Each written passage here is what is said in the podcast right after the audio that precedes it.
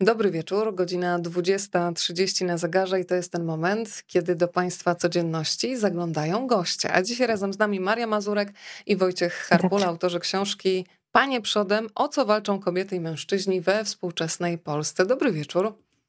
Dobry, Dobry wieczór. wieczór. Hej. To słuchajcie, od razu was namieszmy, bo na razie ustaliliśmy, że jesteście gdzieś daleko, daleko y, i internet czasami zamraża obrazek, ale dźwięk jest stabilny, więc ja jako dziewczyna z radia jestem spokojna, że dźwiękowo będziemy do państwa docierać. Y, nie musicie oczywiście konkretnych wskazówek podawać, ale taką mniej więcej lokalizację, gdzie do was y, zaglądamy. Tak, jesteśmy w podkrakowskiej gminie Zabierzów. Jak widać, jeszcze szybki internet nie dotarł. E, tak, i nadajemy z sąsiednich pokojów, tak naprawdę. To powiedzmy jeszcze niewtajemniczonym, bo y, na pewno Państwo nas słuchają w różnych okolicznościach. Y, czasami niektórzy nas słuchają w pociągach, w autobusach, w domu, gdzieś w trasie. Y, I są też inni domownicy, u kogo w pokoju jest pies. Zgłaszam się i przyznaję, pies Roman szlachetnej rasy Lagotto Romagnolo jest tuż za mną, na razie ma kość. Gdy kość skończy, może nam też wskoczyć w kadr, ale rozumiem, że wykażecie Państwo zrozumienie. Średnio kość zajmuje mu około 20 minut, jest na dobrej drodze. Jeją, jeją od 10, więc y, dajemy sobie jeszcze 10 minut do kwadransa, aż zacznie dawać znać o sobie. Jest mężczyzną, ale raczej z tej nowej grupy mężczyzn jest empatyczny, współczujący, momentami bardzo wrażliwy. bardzo wrażliwy. Tak. Taki wrażliwy, nowoczesny mężczyzna. Zdecydowanie pozbył się swojej toksycznej męskości. Ja bardzo dobrze. Jąder, więc... To drastyczny początek. Tak. Słuchajcie, drastyczny y, początek, więc tutaj ucinam ten temat, ale ucinam go tylko i wyłącznie, chociaż słowo ucinam znowu y, tak naprawdę nie pozwala nam uciec od tego tematu, ale przejdę po prostu do przedstawienia Was. Maria jest dziennikarką, współautorką kilku książek popularno-naukowych napisanych wspólnie z Jerzym Wetulaniem. Ja tutaj przypomnę takie tytuły jak A w konopiach strach i neuroerotyka, rozmowy o seksie i nie tylko. Przypomnę też książkę Marii napisaną wspólnie z Dominiką Nie tylko mózg, opowieść psychiatry o ludzkim umyśle. E, no i przypomnę wasze wspólne dzieło Nadżycie, czego uczą nas e, umierający.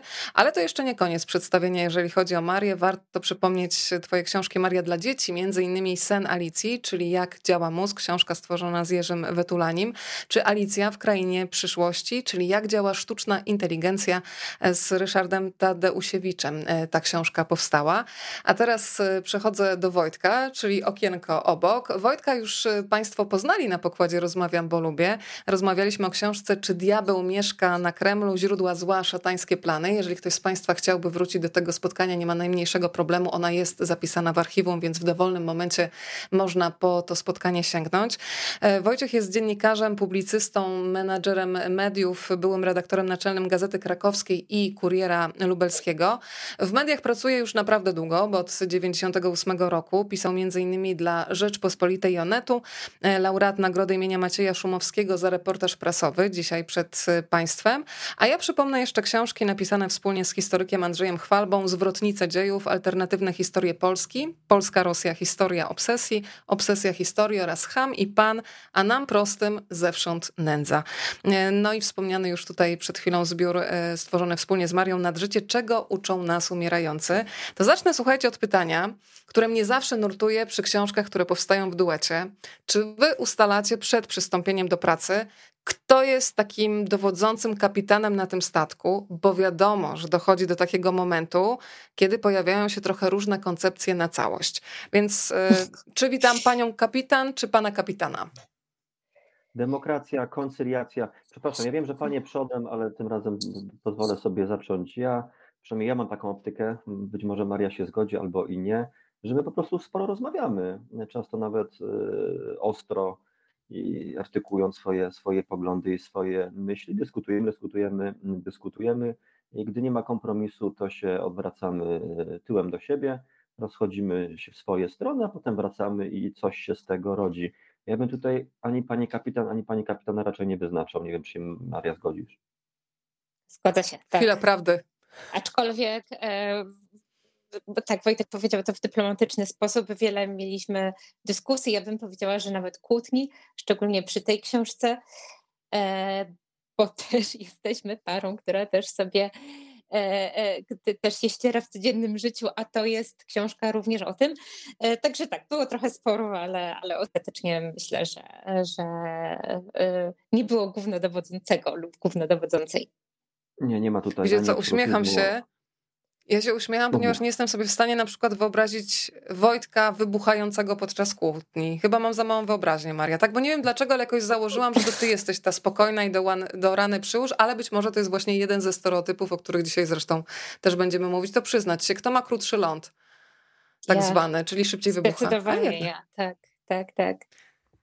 No dobrze, to słuchajcie, przechodzimy do tematu książki, żeby za bardzo nie wchodzić w wasze życie prywatne. Panie przodem, o co walczą kobiety i mężczyźni we współczesnej Polsce? E, kto zaproponował ten temat i kto stwierdził, e, zróbmy to? I jak później wyglądał klucz, jeżeli chodzi o dobór ekspertów? Bo bardzo mi się podoba to, że wybraliście osoby, różne osoby z różnych branż, które mi pozwoliły spojrzeć na rzeczywistość znacznie szerzej. Pokazały mi, że jednak każdy z nas funkcjonuje w jakiejś bańce, ma jakiś własny, wąski ogląd rzeczywistości i nagle dostaje perspektywę wielu różnych osób. Więc powiedzcie, od kogo wyszedł temat i jak wyglądał ten klucz doboru poszczególnych gości i gościń, których będziemy dzisiaj na pewno przedstawiać. Przede wszystkim cieszy, cieszymy się bardzo, że tak odebrałeś tę książkę, bo dokładnie o to chodziło, żeby przedstawić możliwie wiele perspektyw, możliwie wiele spojrzeń na to, co dzieje się z płciami we współczesnej e, Polsce. E, wiesz, pomysł wyszedł e, ode mnie. Mhm, Wydaje tak, mi się, tak. Że, że chyba tak to było, że kiedy z Mario zaczęliśmy zastanawiać, czy piszemy coś dalej, jeżeli i co, jeżeli piszemy to, co piszemy, to wydawa, stwierdziłem, że na podstawie wielu, wielu rozmów ze swoimi znajomymi ze swojej bańki, spoza swojej bańki, mm, że to, co obserwujemy, czyli taka głęboka, dynamiczna redefinicja ról płciowych, niektórzy nazywają ją rewolucją, no jest y, tematem, o którym warto porozmawiać. My w ogóle jako dziennikarze lubimy rozmawiać z ludźmi mądrzejszymi od siebie, y, dowiadywać się od nich ciekawych, interesujących rzeczy i przekazywać je czytelnikom. Mamy nadzieję, mamy nadzieję że w atrakcyjny sposób. I y, skoro już stwierdziliśmy, że ok, przyjrzyjmy się, co się dzieje z płciami, no to stwierdziliśmy, szukaliśmy tych punktów, gdzie te płcie się stykają, dogadują albo nie dogadują. No i taki był klucz y, doboru, no bo rozmawiając o kobietach i mężczyznach, to musimy poruszyć tak, praca zawodowa, seks, kościół, przemoc, y, zależało na, także na męskiej perspektywie, żeby to nie była jednostronna książka. Bardzo nam na tym zależało, tak. Tak, mhm. więc, ty, o, więc o ile łatwo było być może dotrzeć do rozmówców, czy inaczej, łatwiej było namierzyć rozmówców, którzy przedstawiają taką bardziej feministyczną perspektywę, o tyle ta męska perspektywa, znaczy osoby, które ją prezentują, być może były nieco trudniejsze do znalezienia, ale udało nam się to. I oczywiście bardzo pilnowaliśmy parytetu płciowego, bo parytet płciowy jest idealnie zachowany wśród autorów, no jak widać, i wśród rozmówców. Tam jest y, dokładnie porówno pięć kobiet i pięciu y, mężczyzn. Słuchajcie, muszę wam powiedzieć, że jesteś... Jeszcze można dodać. Marysiu? Nie, nie, nie, nie, nie. Ja się podpisuję pod wszystkim. To ja tylko powiem, że jesteśmy już, słuchajcie, w Białymstoku, w Londynie, w Nysie, w Pałukach, w Skierniewicach, Chrubieszów pozdrawia Strzegom, e, Sztokholm, e, Komorniki koło Poznania. Państwo się domagają też obecności Romana w kadrze, więc mam nadzieję, że ten moment nastąpi, ale powiem tak, to co wyczekane ja dużo bardziej smakuje moment, kawałek ogona. Czyli tak. będą takie, zobacz, zobacz całość. Słuchajcie, to zacznijmy od przedstawiania gości. Ja tylko jeszcze powiem to, co już napisałam w zapowiedzi, że dzisiaj y, dowiemy się, kto się boi feminatywów na przykład. Sprawdzimy, dlaczego kobiety bywają najżarliwszymi strażniczkami patriarchatu, bo i takie historie są. E, sprawdzimy, jak nieobecność pani w języku przekłada się na taką nieobecność i przeźroczystość wręcz w przestrzeni publicznej. Będziemy dzisiaj przyglądać się, o tym już mówił Wojtek, rynkowi pracy i sprawdzimy, co się kryje za hasłem lepka podłoga. E, będziemy też dokładnie przeliczać, to będą robić eksperci, komu opłaca się zrównanie wieku emerytalnego. E, pojawił się też temat seksu, dokładnie tak rozwiniemy, że wszystkim się to zrównanie opłaca, a dlaczego, to tutaj za chwilę argumenty padną. E, tak jak wam mówiłam, to jest książka, która przynosi bardzo wiele ciekawych odpowiedzi i też pokazuje, jak łatwo się zagubić w takim bardzo szybko się zmieniającym świecie. I mam też wrażenie, że to jest książka, która pokazuje, że warto cały czas swoje własne przekonania i wartości aktualizować, żeby sprawdzić, czy to, co uważaliśmy jeszcze, nie wiem, rok, dwa lata temu, przystaje jakkolwiek do rzeczywistości, z którą się teraz mierzymy. To słuchajcie, Anna Kowalczyk, proszę powiedzieć, kto panią Annę zaprosił i poproszę o krótkie przedstawienie, tak żeby ci, którzy jeszcze książki nie czytali, mogli sobie wyobrazić postać. Ja przy okazji mówię, że można się tym spotkaniem podzielić w każdym momencie. Naciskają państwo guzik udostępnij i to spotkanie na temat książki Panie Przodem pojawia się automatycznie na waszej facebookowej osi czasu, do czego namawiam. Anna Kowalczyk, kto, kto zaprosił panią Annę do książki? E, Anny nie znaliśmy wcześniej, mm, ale ja trafiłam na jej książkę, tylko właśnie tak zerkam, bo bardzo bym nie chciała e, bardzo bym nie chciała pomylić tytułu. E, jak zerknę skuteczniej, to powiem, która napisała książkę o, ja ci, po, ja ci podpowiem. Dużym... Brakująca połowa dziejów. Myślisz o tej książce, Właśnie, tak? Właśnie, tak, dokładnie tak, którą też w ogóle bardzo serdecznie polecamy, bo jest bardzo ciekawa i bardzo odkrywcza. To jest, e, to jest, jest to publicystka, dziennikarka, jest to feministka, e, działaczka e, prokobieca, fantastyczna młoda kobieta z tak, z którą też bardzo przyjemnie nam było się spotkać. To y, jeżeli chodzi o tę rozmowę, to ja przyznaję, że bardzo dużo ciekawych wątków sobie pozaznaczałam e, i może po prostu porozmawiajmy o tym. Tam się pojawia mhm. wątek między innymi pani minister pracy i polityki społecznej, pani Elżbiety Rafalskiej, no, która swojego czasu wyskoczyła z takim pomysłem pod tytułem Babcia. E, chodziło o pomysł obniżenia wieku emerytalnego kobiet e, i jak pani minister mówiła, chodziło o, tutaj cytat, uwolnienie kapitału opiekuńczego. No to Mario, y, Wojtku, powiedzcie, do czego tak naprawdę sprowadzał się ten pomysł? Bo mam wrażenie, że część kobiet nawet nie zauważyła, że znowu zostaje potraktowana bardzo instrumentalnie. Skrócenie wieku emerytalnego z czym się wiąże? Warto to sobie uświadomić.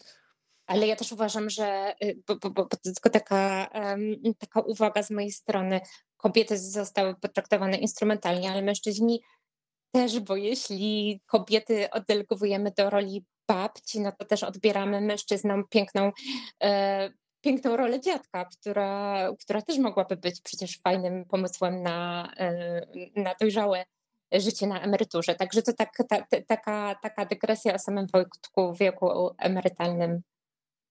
Tak, ale bo akurat e, w rozmowie, pierwszej rozmowie otwierającej książkę rozmowie mm, z Anią Kowalczyk, no, ma bardzo krytyczny stosunek e, do zmian, które w ciągu dwóch, czy dwóch, które w ciągu ostatnich kilku lat w Polsce zachodzą. Ja tutaj pilnowałem dość mocno i pilnowaliśmy się w ogóle w tej książce, żeby nie wchodzić na jakieś, jakieś ideologiczne bądź polityczne rewiry. A ta rozmowa jest taka, ona chyba najmocniejsza i najbardziej wyrazista. A ten cytat pani minister Rafalskiej to jest jednym z wielu przykładów e, funkcjonowania obecnie rządzącej ekipy i jej stosunku wobec kobiet i praw e, kobiet zresztą nie najbardziej drastycznym, tak? Y, nie ma co rozwijać na, i opowiadać o tym, chociażby o wyroku Trybunału Konstytucyjnego w sprawie y, aborcji. Y, więc skoro kobiety w myśl poglądów rządzącej ekipy są powołane przede wszystkim do, opie- do rodzenia i opieki nad dziećmi, no to ergo babcie są po to, żeby się, starsze kobiety są po to, żeby się opiekować wnukami. No to dowód na bardzo protekcjonalne E, traktowanie kobiet e, w ogóle. Ale jeżeli mówimy o obniżeniu wieku emerytalnego, to był jeden z postulatów partii rządzącej, został oczywiście spełniony. Mm. I wszyscy chcemy, tak myślę, e, większość z nas chciałaby pracować jak najkrócej, aczkolwiek są na pewno. Niekoniecznie. Okej. Okay. Co więcej, no są wyniki badań, które wskazują. Chciałem powiedzieć, że są na pewno tego wyjątki, ale tak roboczo Ale zakładam... są wyjątki, są też wyniki badań, które wskazują, że właśnie mężczyźni bardzo często z przejściem na emeryturę sobie nie radzą i po prostu statystycznie dosyć szybko, teraz nie pamiętam jaka to jest konkretnie liczba, ale znacznie, ale, ale dosyć szybko po osiągnięciu, po przejściu na emeryturę po prostu zaczynają chorować i umierają. To też jest, um, to, to, też jest przykład, jak patriarchat krzywdzi samych mężczyzn, według mnie, bo są tak zlepieni ze swoją pracą i, i, i, i tak się definiują przez swoje życie zawodowe, że tracąc tę pracę, kończąc tę pracę, po prostu nie potrafią znaleźć innego sposobu na życie. 100% zgody, więc jeszcze chcą jak, chcą jak najkrócej pracować, bo nie wiedzą, co ich czeka na emeryturze. O, właśnie. Może, może tak się roboczo y, uzgodnijmy. I PiS obniżył wiek e, emerytalny, spełniając swoją obietnicę, jedną z obietnic y, wyborczych, ale to nie rzecz w partiach konkretnych, tak? tylko w zróżnicowaniu wieku emerytalnego w ogóle między kobiety a, między kobiety a mężczyzn. Jak czy wcześniej, czy później to zróżnicowanie istniało nadal i, i, i również było mm, wyraźnie. Tymczasem nasi rozmówcy w książce dość wyraźnie e, dowodzą, że ta różnica wieku w przechodzeniu, w momencie przechodzenia na emeryturę, no jest dyskryminująca dla obu płci i tak naprawdę mm, krzywdzi i kobiety, i mężczyzn. Dlaczego krzywdzi kobiety? Kobiety wcześniej przychodzą na emeryturę, statystycznie później rozpoczynają pracę i co za tym Statystycznie mają... dłużej też żyją, więc są też I, dłużej na tak, tej emeryturze. Tak, e, dłużej żyją, więc kapitał wypracowany w ciągu krótszego okresu pracy musi im starczyć na dłużej. E, czyli mają po prostu niższe emerytury. One są naprawdę bardzo niskie, wręcz uwłaczające i takie ledwie zabezpieczające w niektórych przypadkach e, minimum egzystencji biologicznej. I, i to krzywdzi kobiety. Dlaczego są krzywdzeni mężczyźni? No oni pracują z kolei mm, o wiele dłużej i Michał Gulczyński, jeden z naszych rozmówców, który akurat przedstawiał tą męską perspektywę, autor bardzo ciekawego raportu e, Przemilczane nierówności e, o sytuacji mężczyzn w Polsce, dokonał takich obliczeń, które wskazują, że statystyczny mężczyzna w trakcie całej swojej pracy zawodowej, funkcjonowania w stanie emerytalnym e, dopłaca mm, do systemu około 200 tysięcy złotych czyli więcej daje niż odbiera w trakcie, mm, w czasie emerytury. No bo jest krócej na emeryturze, bo wcześniej umiera. W Polsce ta różnica w wieku, mm, momenty śmierci kobiet i mężczyzn wynosi około 8 lat, sporo. Na tle Unii Europejskiej to jest naprawdę dużo. Bilans wpłat kobiet wychodzi mniej więcej na zero. Czyli wynikałoby z tego, że mężczyźni e, odprowadzając składki na emeryturę, no płacą taki nieformalny podatek od płci, prawda? E, więc nie ma logicznych argumentów, które by kazały różnicować wiek, nakazywałyby różnicować wiek emerytalny. Mm, wśród ekspertów mm, jest raczej konsens, że to jest pewien archaizm.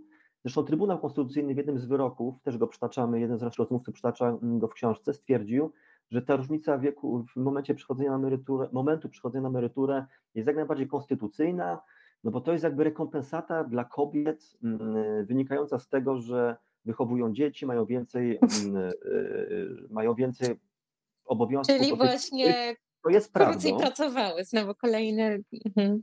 Dokładnie, nie? czyli trochę absurd. Tak krócej pracują, bo wychowują dzieci, więc w związku z tym dajemy im jeszcze niższą emeryturę. Gdzie logika? O, tutaj się. O, chyba, chyba Roman zmienił lokal, prawda? Tak, tak. tu jest Roman. O, jest Roman, w tak, zasadzie poja pojawiła się Mortka na chwilę. Ja się jeszcze zastanawiam, słuchajcie, czy wy macie gdzieś pod spodem pod transmisją jeszcze jakieś okienka niezamknięte, bo jak macie, to pozamykajcie, to może jeszcze ten wasz internet coś wyciśnie, żeby nam się obrazek nie, e, nie zamykał. Cały czas dźwięk jest, więc o to jestem spokojna jako człowiek radia, ale jeżeli macie jeszcze jakąś pocztę albo coś innego powłączonego, to można wyłączyć, może w ten sposób jeszcze nam trochę e, internet pomoże. Słuchajcie, to z jednej strony te twarde wyliczenia ekonomiczne i te twarde dane, to bez wątpienia będzie domena dzisiaj Wojtka, e, ale ja też przyznaję, że zatrzymały mnie takie mm, E, w opowieści pani Anny jest taki fragment bardzo mocny, uderzający. Ja myślałam, że to już się trochę zmieniło, ale niestety nie. Jest e, wątek dotyczący na przykład gwałtów i cały czas kobiety, które się zgłaszają na policję, przechodzą przez to samo piekło. Nie mówię, że wszędzie, ale powtarzają się relacje dotyczące tego, że kobieta jest pytana na przykład w sądzie czy na policji, jak była ubrana i czy nie, zachowy, czy nie zachowywała się prowokująco. I przy tym jest takie bardzo ważne zdanie, otwierające oczy, jak bardzo absurdalne jest jest to, co kobiety słyszą. Nikt nie pyta na przykład ofiar kradzieży czy napadów, czy nie epatowały zamożnością albo czy nie prowokowały napastników, nie wiem, na przykład wyrazem twarzy. E, tymczasem z tej rozmowy wynika, że to nie jest coś, co należy do przeszłości, tylko cały czas się powtarza i tak naprawdę jest y, podwójnym ciosem dla kobiety, która decyduje się zeznawać, która chce, żeby wymierzono sprawiedliwość y, sprawcy. Powiedz Mario, co cię najbardziej w tej rozmowie z, z panią Anną zaskoczyło? Bo dla mnie to był taki wątek, chciałabym bardzo, żeby to już należało do przeszłości, ale cały czas kobiety mierzą się z tym samym, jak, jak wynika z tej historii. Um, tak, i to dotyczy może nie sam gwałt, ale w ogóle przemoc e, wobec kobiet, taka mm, od nieznajomych. To dotyczy wielu kobiet i mnie oczy otworzyła. Ja niedawno rozmawiałam z koleżankami, bo ja nigdy nie, nie byłam ofiarą przemocy.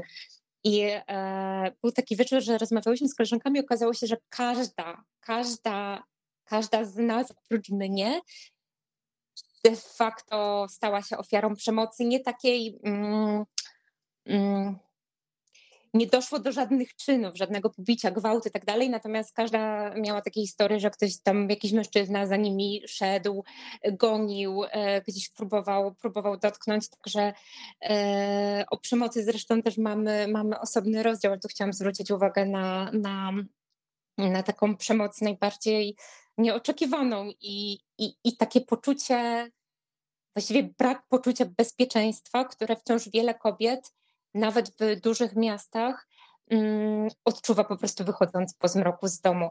I też to, co mnie zaskoczyło w rozmowie z Anią, ona, e, ona e, powiedziała dwa takie mocne zdania odnośnie polityki. Jedno to, że do niedawna w rządzie było więcej mężczyzn o imieniu Mariusz niż niż kobiet, a drugie, że w zespole, w parlamentarnym zespole do spraw opieki okołoporodowej są sami mężczyźni. I ja nawet dzisiaj, jeszcze sobie to sprawdziłam, to jest rzeczywiście pięciu mężczyzn, przy czym trzech jest z Konfederacji, dwóch wolnościowcy, także to jest sama E, tak, sami mężczyźni, e, sami przedstawiciele prawicowych, e, sami prawicowcy. Także no, no, mm, pokazuje to troszkę skalę problemu i, i to, że po prostu nie żyjemy jeszcze w równościowym kraju. To pochylmy się na chwilę nad feminatywami. Mm, ja przyznaję, że co najmniej raz w tygodniu na e, komentarzach YouTube'owych, e, kiedy patrzę, to opadają mi ręce, bo pojawiają się, co te feministki nie wymyślą, gościnie język sobie zmieniają. No nie zmieniają, bo formy żeńskie były od dawna obecne w języku, ale y, przyznam, e, to jest tutaj skierowane do Marii, że no ja jestem bardzo zaskoczona, kiedy to kobiety są takimi najżarliwszymi obrończyniami patriarchatu, bo ja rozumiem to w ten sposób, że skoro nie mogę się nazwać dziennikarką, tylko muszę być dziennikarzem, no to coś tutaj jest y, nie w porządku. Jakie jest Ale... Twoje podejście do feminatywów?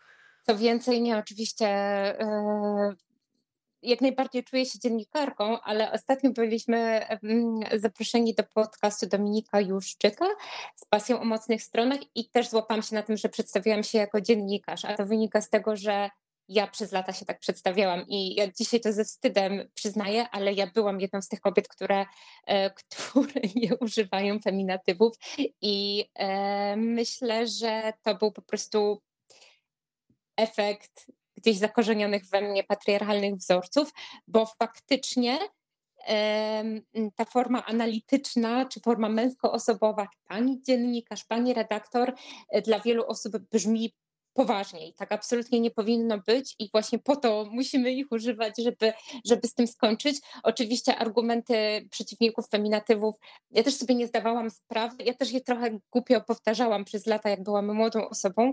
One wszystkie są do obalenia. To, że to jest tradycja językowa, nie, to jest tradycja, owszem, jest to tradycja językowa, ale z czasów PRL-u. Wcześniej, ja właśnie moja babcia jakoś ma super swobodę, która jest rocznikiem przedwojennym, ma super swobodę w używaniu feminatywów, podobnie jak małe dzieci. To też zresztą wskazuje na to, że um, to rozróżnianie płci w języku jest kompletnie naturalną funkcją tego języka.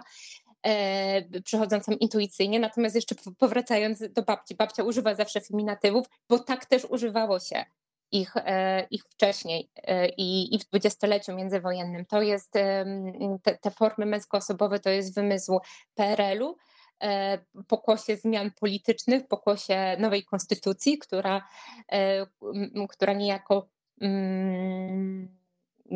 miała zrównać płci, a tak naprawdę sprawić, że, że płeć kobieca będzie niewidoczna. Także to jest, to jest ponieważ rzeczywistość kształtuje język, też odwrotnie, ale to językoznawcy za tym poszli i faktycznie te słowniki e, i wypowiedzi e, językoznawców z, z okresu PRL wskazywały, że to nie jest, że feminatywy nie są prawidłowe. Są jak najbardziej, była to nasza tradycja językowa, mm, są, mm, są też, na to jest mnóstwo badań e, i polskich, i niepolskich, które wskazują, że, że kwestia używania ich lub nieużywania rzeczywiście wpływa na to, jak na przykład na, mm, jeśli są ogłoszenia o pracę i jest podana tylko forma męskoosobowa, e, statystycznie mniej kobiet aplikuje. E, nasza rozmówczyni z książki, pani profesor Małgorzata Karwatowska, która jest kierownikiem mm, Wydziału Filologii Polskiej na Uniwersytecie Marii Skłodowskiej-Curie, e, swoją drogą chyba jedynym tak przynajmniej z takich poważnych uniwersytetów, które mają patronat, za patronkę kobietę, e, ona wskazuje, że mm, ona zrobiła kiedyś ze współpracownikami takie, takie badanie. Chodziły po prostu ze, współpracowniczką do, e, po lubelskich podstawówkach i e, prosiły dzieci, żeby narysowały człowieka pierwotnego i no i co dzieciaki robiły, zawsze rysowały mężczyznę, dopiero to się zmieniało, jeśli prosiło się ich o narysowanie ludzi pierwotnych, więc to też jest tak, że nawet w słowie, w słow, i, i to też nie jest tylko polski, e, to też nie jest tylko polski, polski problem, że w samym wyrazie człowiek już jakby jest zawarta płeć, tam płcią tą myślą jest, jest, jest mężczyzna. Ja polecam Państwu też y, wykład Macieja Maxelona y, na temat feminatywów, bo mm, ma konkretne argumenty, poczucie humoru i wdzięk tak. i myślę, że wszyscy nieprzekonani y, po takiej dawce argumentów tak. i wiedzy mogą zmienić myślenie, więc tak. ja myślę, że po naszej dzisiejszej rozmowie też link do tego wystąpienia zostawię. Ale bardzo ciekawe tak. jest też to, o czym mówią wasi rozmówcy, że ta nieobecność y, się przekłada na konkretne rozwiązania. Bardzo długo testy bezpieczeństwa były robione na manekinach y, męskich, czyli ten średni mhm. wzrost mężczyzny i jego sylwetka jest jednak inna od średniego wzrostu i sylwetki tak. kobiety. I bardzo też mi się podoba ten wątek y, kiedy człowiek się zastanowi, że mówimy najczęściej o ojcach niepodległości. A te kobiety w ogóle mhm. są zacierane z tej historii, ich e, nie ma, więc bardzo się cieszę, że e, to się zmienia, ale nie będzie mogło się zmieniać, jeżeli sami nie będziemy się o to starać, żeby ta obecność w tak. języku była. Ja bardzo lubię ten argument, że jeżeli ktoś ma problem z chirurżką, to jakoś nie ma problemu z wypowiedzeniem słowa źdźbło w języku polskim. To tak. wcale nie jest prostsze, czy zmarszczka. Albo laborantka a, bo, bo, wśród laborantów więcej jest kobiet, e, a, a laborantka nikomu nie przeszkadza, a chirurżka tak, a już neurochirurżka to już totalnie. Ale oczywiście te, te nierówności językowe, one sięgają znacznie głębiej zresztą niż tylko feminatywów. Taka niesprawiedliwość, po prostu seksizm językowy mówiąc wprost. I, e, i, I to są takie rzeczy, których my sobie nawet nie uświadamiamy. Ja sobie, to są przysłowia, to, są, to jest to, że kobiety przyjmują zazwyczaj mm, nazwisko męża, albo te bardziej postępowe sobie doklejają nazwisko męża do swojego. E, to są różne powiedzenia typu traktować po macoszemu. E, to, to są przekazy różne w baśniach, w przysłowiach, to jest, tego jest naprawdę sporo, ale jeszcze powracając do tych crash testów i do, tych, do, tych, do tego bezpieczeństwa, bo wspomniałaś mm, bezpieczeństwa w samochodach i to faktycznie się przekłada to, że samochody tak naprawdę są bardziej skonstruowane dla mężczyzn, to się przekłada e, na, na, mm, na bezpieczeństwo kobiet, bo o ile kobiety rzadziej ulegają wypadkom, o tyle, jeśli już ulegną temu wypadkowi, to mają e, całkiem sporo, tam mm, chyba 40 40 parę procent, jeśli dobrze pamiętam, e, ryzyko poważnych obrażeń i mają też wyższe ryzyko poniesienia śmierci w tych wypadkach. Także to, to i to są właśnie takie rzeczy, których my po prostu, mm, których my często nawet nie wiemy, albo to, że, e, że badania kliniczne nad lekami łącznie z lekami, które są na kobiece, na, na stricte jakieś hormonalnymi dla kobiet lub na dolegliwości, e, które, które częściej dotykają kobiet, jak niektóre dolegliwości, na przykład autoimmunologiczne, one są testowane na, przede wszystkim na mężczyznach. I a bo jeszcze właśnie o równości. No równość nie polega na tym, że uznamy, że jesteśmy tacy sami e, w biologicznym aspekcie i działamy tak samo i mamy taki sam układ hormonalny i bo, bo tak po prostu nie jest.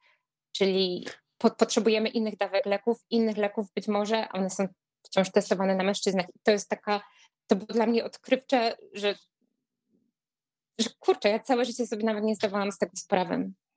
E, tutaj są widzę, że... dla, na mężczyznach dlatego, to warte wyjaśnienia, bo na przykład mężczyźni no, nie menstruują, tak? Mają cały czas te same podobne stężenie. Nie zachodzą w ciążę, tak. No, są spokojniejsi łatwiej, hormonalnie. Łatwiej, te, mhm. łatwiej, testować te leki na Łatwiej się testuje, tak.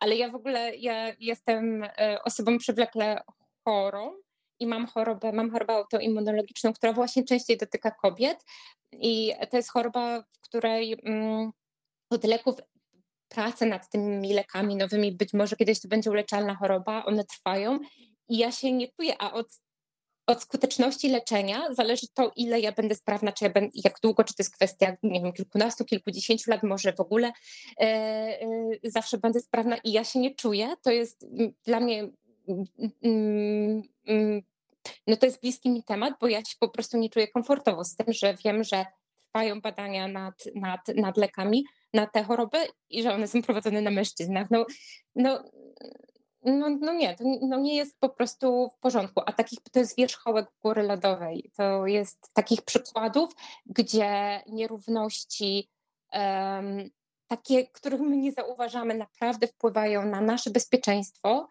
um, na naszą wygodę, na komfort naszego życia i jakość, jest całe mnóstwo. I to jest, to jest, to jest, to są naprawdę nieuświadomione tematy przez nas, dopóki nie siądziemy i, i, i się o tym nie dowiemy.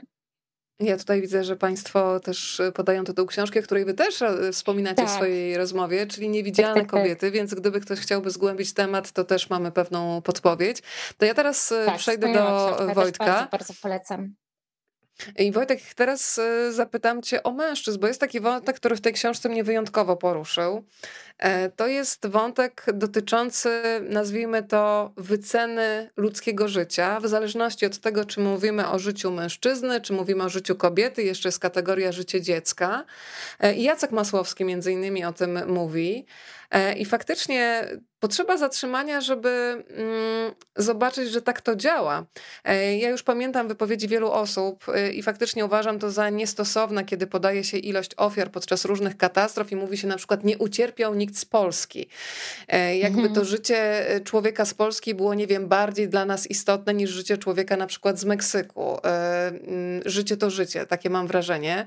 Natomiast Jacek Masłowski też mówi o tym, że kiedy mówi się na przykład o ofiarach wojny, E, no to też się wymienia ofiary, w tym na przykład tyle kobiet mhm. i dzieci. I jeszcze jeden poruszający wątek, że tak naprawdę od mężczyzny z założenia wymaga się, że on ma pójść i umierać za swój kraj co przecież też nie powinno być tak oczywiste, że nagle mamy tak sztywny podział, że ten człowiek nawet odmawia się mu prawa na przykład do ucieczki z kraju, e, w którym trwa e, wojna. Powiedz trochę o tym, o tej rozmowie głównie z mężczyznami, bo ja przyznaję, że no, nigdy nie byłam mężczyzną, więc nigdy też o tym w ten sposób nie myślałam, że jest to no, szalenie niesprawiedliwe i też jest takie no brzemię odpowiedzialności, że po prostu choćby nie wiem, co się działo, to ty musisz zostać, walczyć i umierać.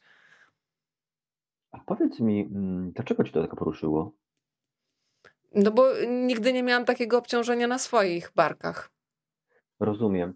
No bo tak, e, od kilku dekad w dostatnim, sytym świecie Zachodu e, pracujemy słusznie nad tym, żeby nad zrównaniem płci w bardzo wielu wymiarach.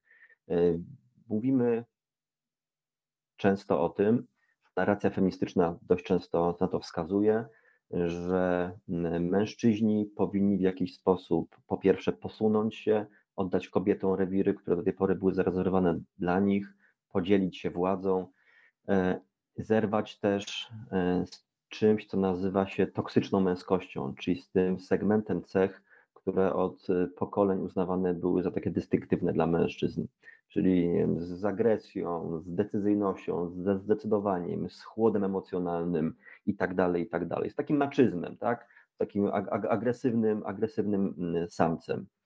E, I, i dobrze, tylko w momencie, mm, kiedy ten porządek zostaje w pewien sposób zakwestionowany, tak jak został zakwestionowany w Ukrainie podczas, brutalnej, podczas brutalnej agresji, no to okazuje się, że świat nagle wchodzi w stare kolejny, że pod Bachmutem, czy w ogóle na wschodzie Ukrainy, tam nie powinien i nie może stanąć e, empatyczny wrażliwiec, bo by zginął w ciągu dwóch minut, tylko tam premiowane są te cechy, które od wielu setek tysięcy lat składały się na etos mężczyzny wojownika.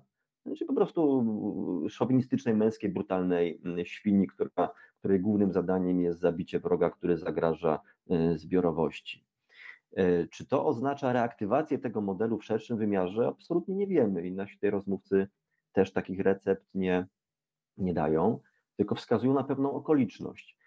Ty dziwisz się, że na mężczyznach spoczywa mm, ta odpowiedzialność za obronę wspólnoty. Zawsze spoczywała. E, e, ale... Tylko, mam, jeśli tylko mogę, ja wiem, jeśli tylko mogę skończyć, zawsze spoczywała e, i gdy rzeczywistość drgnęła, to, to, to również okazało się, że to mężczyźni mają stanąć z, z bronią u nogi, nawet jeżeli nie chcą. Oczywiście można powiedzieć, że jest to krzywdzący efekt patriarchatu, no ale jeżeli zgodzimy się, że wszyscy mężczyźni na równi z kobietami mogliby wyemigrować za granicę, no to okaże się, że tej zbiorowości nie ma kto mm, bronić. Ty też mówisz, że, że cię tak zdziwi to, że wspomina się o tych kobietach i dzieciach, tak? No to tak zawsze było. No na Titaniku też pierwsze do sztab wchodziły dzieci i kobiety. No to jest dość prosty wskaźnik biologiczny. No kobiety mogą znowu urodzić dzieci, tak? No to, to, to jest to jest jasne i dlatego powinny być mm, chronione. Nie. Ja, ja Tutaj będzie weto zaraz. Tak, Ale dajmy Wojtkowi skończyć, bardzo proszę. E, Jacek, Jacek Masłowski i chyba Michał Górczyński też e, wskazują na tę okoliczność, że wiecie co, ja muszę chyba zrobić kropkę, bo się wybiłem. Sorry Marysia, jak chciałaś weto, to dawaj weto. Nie mogę teraz znaleźć wątku. Maria. Dawaj. E, przepraszam, że ci wybiłam. Nie, tylko chciałam powiedzieć, że ja, ja, ja, mam umysł przyrodnika, więc akurat tylko chciałam powiedzieć, że to, że tak od zawsze było, co oczywiście nie oznacza, że powinno być tak teraz e, i że to mężczyźni ginęli, to wynika i to znowu po prostu biologia ewolucyjna jest bezlitosna i to, e, to, to, to, to wynika z tego, że po prostu e, no bo Wojtek mówi, że kobiety mogły dalej rodzić dzieci, no mężczyźni dalej mogli je płodzić, tylko mniej mężczyzn potrzeba, żeby, żeby płodzić dzieci niż kobiety, żeby, żeby je rodzić, bo po prostu proces urodzenia no tak, no dziecka i wychowania więcej kobiet, jest... żeby odtworzyć populację, no tak. Dokładnie, więc stąd jest czysto, więc ja to rozumiem z takiego czysto biologicznego punktu widzenia, że no, no, no to jest trochę prawo przyrody, to jest trochę prawo ewolucji. Natomiast oczywiście dlatego żyjemy w Dlatego się rozwijamy, dlatego żyjemy w, w rozwiniętych cywilizacjach i dlatego w ogóle rozmawiamy ze sobą i, i, piszemy książki i je czytamy, bo, no bo jesteśmy już gdzieś ileś kroków za tą czystą biologią. I, e, I oczywiście, że prawdą jest, że to jest kompletnie niesprawiedliwe, a jest to prawidłowość na całym świecie poza Izraelem, który rzeczywiście, mm, mm, w którym też jest obowiązek dla kobiet e, służby wojskowej. E, nie jest to sprawiedliwe i to jest jeden z tych przykładów, gdzie być może, no właśnie, patriarchat nie jest tylko przywilejem dla mężczyzn, ale jest też obciążeniem i być może trzeba się zastanowić, czy i w jaki sposób mm, część tej odpowiedzialności i tego obciążenia mężczyznom zabrać. I może to też jest na to czas. To jest, to jest po pierwsze, a po drugie, i to znów właśnie Ania Kowalczyk mówiła, że i e, wydaje mi się, nie wiem, czy to ostatecznie się znalazło, chyba, chyba tak, że no, no, no, no tak jest, tylko być może gdybyśmy bardziej skupiali się e, w, gdyby państwa, gdyby nasi, e, nasza władza jedna, druga, dziesiąta w Polsce i na całym świecie bardziej skupiała się na polityce społecznej, na lepszej edukacji, na promowaniu y, innych e, niż, e, niż agresja wartości, no to może nie musielibyśmy, może nikt nie musiałby tych granic e, bronić. I oczywiście, że jest to utopijne i naiwne i, i, i, i to nie jest tak, to, to, to może zabrzmieć jak o mis, która chciałaby pokoju na świecie. Jasne, że to nie są, to, tego łatwo nie zrobimy, ale też można sobie tutaj postawić taki pytajnik, czy no właśnie po co my tych granic tak naprawdę bronimy, po co my walczymy ze sobą i, i czy nie jest to efekt patriarchatu. To ja tylko, święte, zanim Wojtek, Wojtek już, już ja tylko zacytuję ten fragment, który chyba miała na myśli e, Maria, bo znalazłam, to jest wypowiedź pani Anny Kowalczyk, która mówiła o tym, że w umieraniu nawet z ojczyzny nie ma nic wspaniałego ani wzniosłego i trzeba zrobić wszystko, by było to ostatecznością. Tymczasem codzienna, niepozorna praca na rzecz stabilności i dobrobytu wspólnoty jest co najmniej równa ważna, równie ważna, to podkreśla, żeby stawiać na te rozwiązania pokojowe i najczęściej tę robotę, Właśnie. mówiąc kolokwialnie, załatwiają kobiety, ale potem są ojcowie niepodległości, a kobiety są gdzieś wymazywane gumką. Wojtek, oddaję głos, bardzo proszę. Żeby nie było, że cię kobiety ale... zdominowały. Nie, nie, nie, no z przyjemnością, e, ale święte, święte słowa i, i, i Ani, i twoje. Mm, ta nawet, według mnie nawet ta codzienna mrówcza praca nad dobrobytem, pomyślnością e, jest ważniejsza niż stanie z e, karabinem u nogi wzdłuż granic, ale dopóki na całym świecie tak jak z pacyfizmem, tak? Dopóki wszystkie państwa nie, nie, nie wyrzekną się stosowania agresji, no wtedy dopóty nie będzie mogło istnieć państwo neutralne, tak? Czy wszystkie państwa nie będą mogły być neutralne. Więc dopóty będą kraje, państwa, społeczeństwa, które wyznają inne wartości niż my, e, mówię tutaj o rozwiniętym świecie e, Zachodu, który realizuje polityki równościowe, e, dopóty takie sytuacje jak agresja, czy użycie fizycznej agresji w stosunkach międzynarodowych czy społecznych, dopóty się będą zdarzały. E, więc to jest jak najbardziej potrzebny, e, potrzebny głos, tak? Kochajmy się wszyscy i pracujmy nad dobrobytem i harmonią, no ale dopóty wszyscy tego przekonania na całym świecie nie będą żywili, dopóty takie sytuacje będą się zdarzały i zbiorowość tak, ale... będzie potrzebowała obrońców. Po prostu. Tak, tylko to też nie jest tak, że jak. E, to nie jest e, tak, że pewnego dnia przyjdzie zmiana i ona nastąpi w, na całym świecie w jednym momencie. No, chcielibyśmy, tak nie będzie. I dlatego wprowadzając według mnie w, i kładąc nacisk też na edukację, na to, co szkoły przekazują młodym pokoleniom, no to robimy gdzieś jakiś krok ku temu, nie? ku tej być może niemożliwej, być może utopijnej, ale ale tej dobrej przyszłości, której chyba wszyscy życzymy sobie dla, jak nie dla siebie, bo jej nie zaznamy, no to dla jakichś kolejnych pokoleń. 100% zgody i tutaj dialogujemy sporo i między sobą i, tak. i w książce, bo to był taki jeden z zapalnych mm, momentów, bo gdybyśmy tę książkę pisali jeszcze pewnie trzy lata temu, przed agresją mm, Rosji na Ukrainę, to ten wątek by nie, w ogóle nie wybrzmiał. Tak? A to y, wystarczyło no, no, znaczące, szokujące wydarzenie, ale jednak e, ono pokazuje również, że, że to wahadło, które w pewnym momencie było wychylone w, w kierunku tych aspektów równościowych, koncyliacyjnych, no, szybko może wrócić, tak? No, z Ukrainy uciekały e, kobiety i dzieci. E, służby ukraińskie robią łapanki na ukraińskich mężczyzn i wysyłają je do walki, więc a tam nie ma, jak już mówiliśmy, miejsca na ten nowoczesny, na prezentowanie tego nowoczesnego, nowoczesnej męskości, czymkolwiek ona by miałaby nie być. Ja jeszcze przed sobą mam tutaj e, rozmowę z panią Małgorzatą Karwatowską, która w pewnym sensie się oczywiście odnosi do tego, o czym już mówiłyśmy. Myślę tutaj o feminatywach. E, I tam jest też zwrócenie uwagi na jeszcze jedną ważną rzecz, bo tu nie chodzi tylko o język polski, ale też jak dużo język e, na przykład odsłania. I pani Małgorzata Karwatowska zwraca uwagę, że na przykład w języku angielskim mamy rozgraniczenie na pannę i kobietę zamężną. Tak. I myślę, że to też jest takie bardzo odsłaniające. Może nie mam ochoty, żeby ktoś wiedział, jaki jest mój stan cywilny, a jednak język to już zdradza. E, I tutaj pada też takie zdanie mojego męża, nikt nie nazwie profesorowym. Splendor zawsze spływa z mężczyzny na kobietę, żonę czy córkę, nigdy z kobiety na mężczyznę, ale znam jeden wyjątek. Ostatnio nawet tutaj na pokładzie rozmawiam, bo lubię.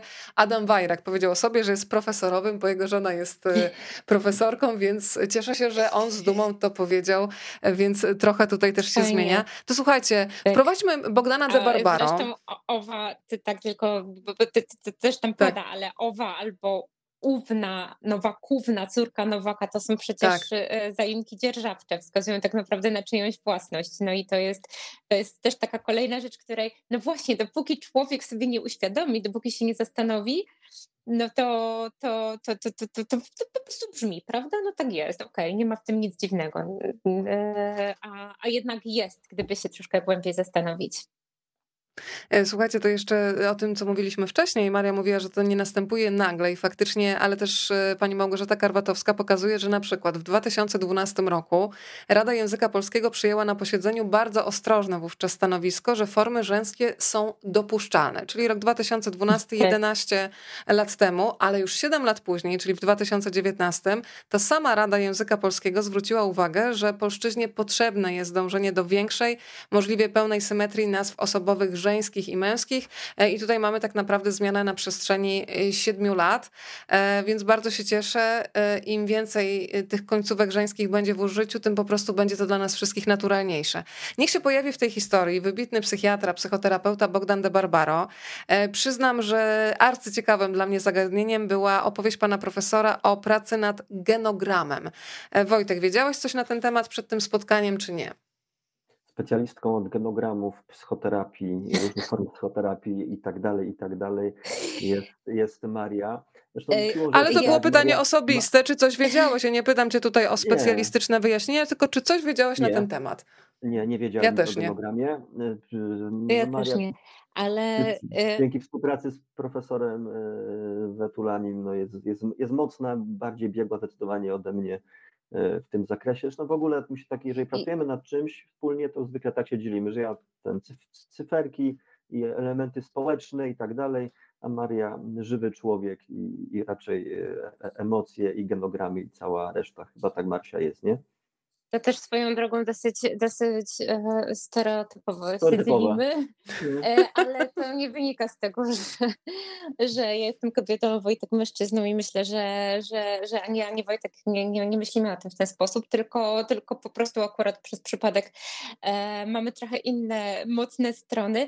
E, genogram ja też nie wiedziałam, ale mm, to, to jest praca po prostu nad schematem rodzinnym, takim drzewem genealogicznym, w którym zaznaczamy różne cechy, e, postawy, e, uzależnienia, mm, przyzwyczajenia, e, to, co wiemy o swoich przodkach, swoich, począwszy od rodziców, dziadkach, ciociach.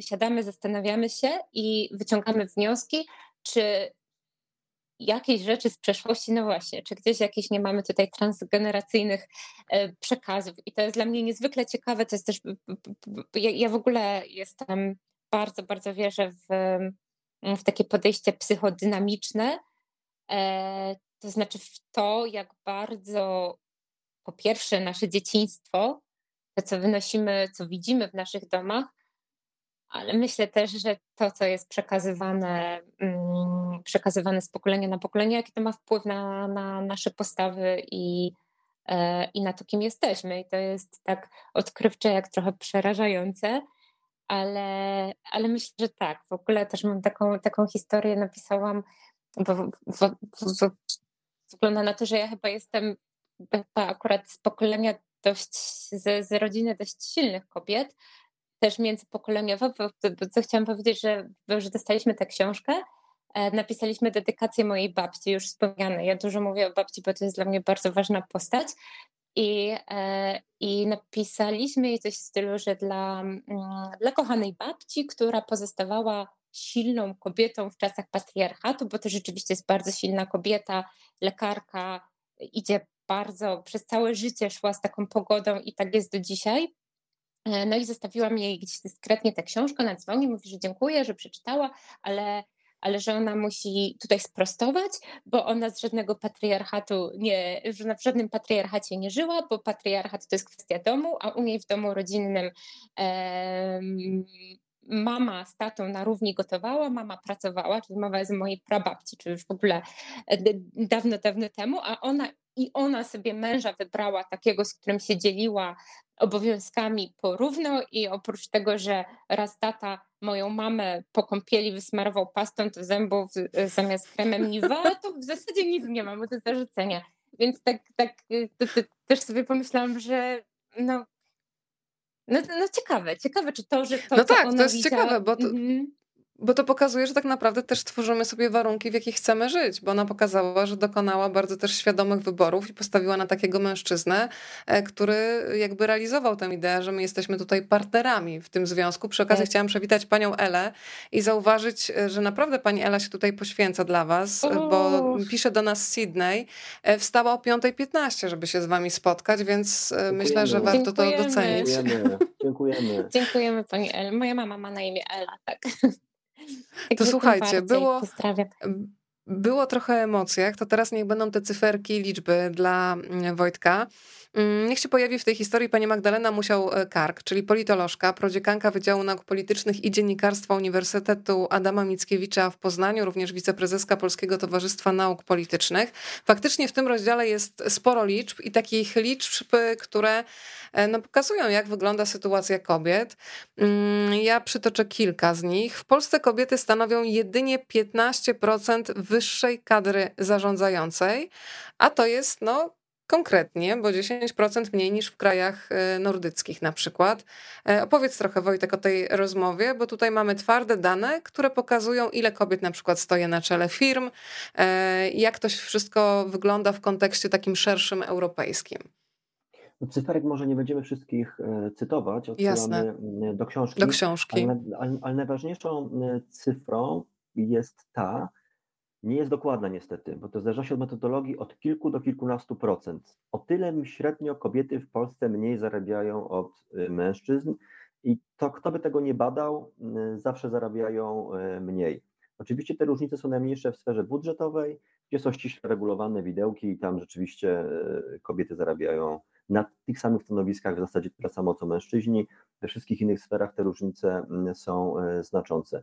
I z czego to wynika? No z tak zwanych z dwóch, z dwóch, z dwóch powodów. W Polsce mamy do czynienia z segmentacją pionową i poziomą rynku mm, pracy. Pionową, czyli u nas wciąż więcej mężczyzn piastuje najwyższe, mm, więcej mężczyzn niż kobiet piastuje najważniejsze, najbardziej dochodowe, najbardziej prestiżowe mm, stanowiska.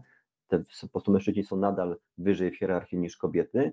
I segmentacją poziomą, czyli w Polsce w sektorach mniej dochodowych dominują e, kobiety, a nie mężczyźni. Gdzie dominują kobiety? Sektor zdrowia i opieki socjalnej, edukacja, hotelarstwo i gastronomia. E, to nie są branże, to nie są sektory, w których zarabia się wiele, a tam, gdzie zarabia się wiele, pracuje wiele kobiet. I to się składa na tę różnicę w zarobkach. Więc jeżeli czasami bo czasami panie i panowie mówią, jak to kobiety zarabiają mniej. U mnie w firmie zarabia się, tyle, zarabiają tyle samo. No jest to oczywiście dowód anegdotyczny, no na ten rynek pracy musimy patrzeć e, no, z lotu ptaka i ufać e, statystykom. I segregacja pionowa i pozioma są e, faktem.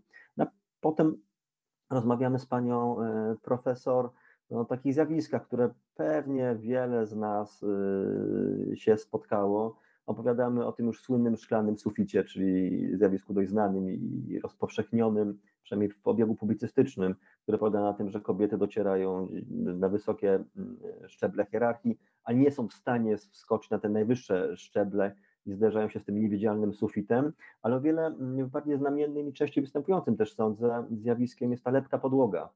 E, czyli Przyznam ona... się, że po raz pierwszy usłyszałam to sformułowanie. Szklany sufit jak najbardziej, a lepka podłoga tak jest mi znajoma dzięki waszej książce, więc opowiadaj.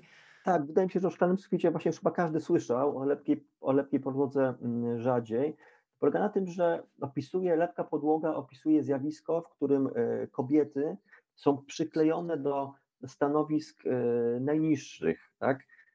z których trudno się odlepić i wyskoczyć wyżej w hierarchii zawodowej, służbowej. No, ekspedientka, e, nauczycielka, pielęgniarka, E, asystentka, sekretarka.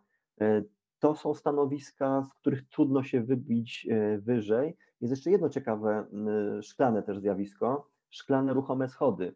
I to, i uprzedzam, to nie są jakby, to nie są sformułowania publicystyczne to są, twarde, to są zjawiska, które bazują na twardych danych. I te szklane ruchome schody polegają na tym, że nawet w mocno sfeminizowanych obszarach e, ruchome schody, niewidzialne ruchome schody katapultują e, wzwyż mężczyzn w hierarchii służbowej. Także nawet jeżeli w danej firmie, czy, czy sektorze, czy, czy, czy przedsiębiorstwie pracuje e, większość kobiet, to i tak zwykle najwyżej w hierarchii jest, są, są na ogół mężczyźni.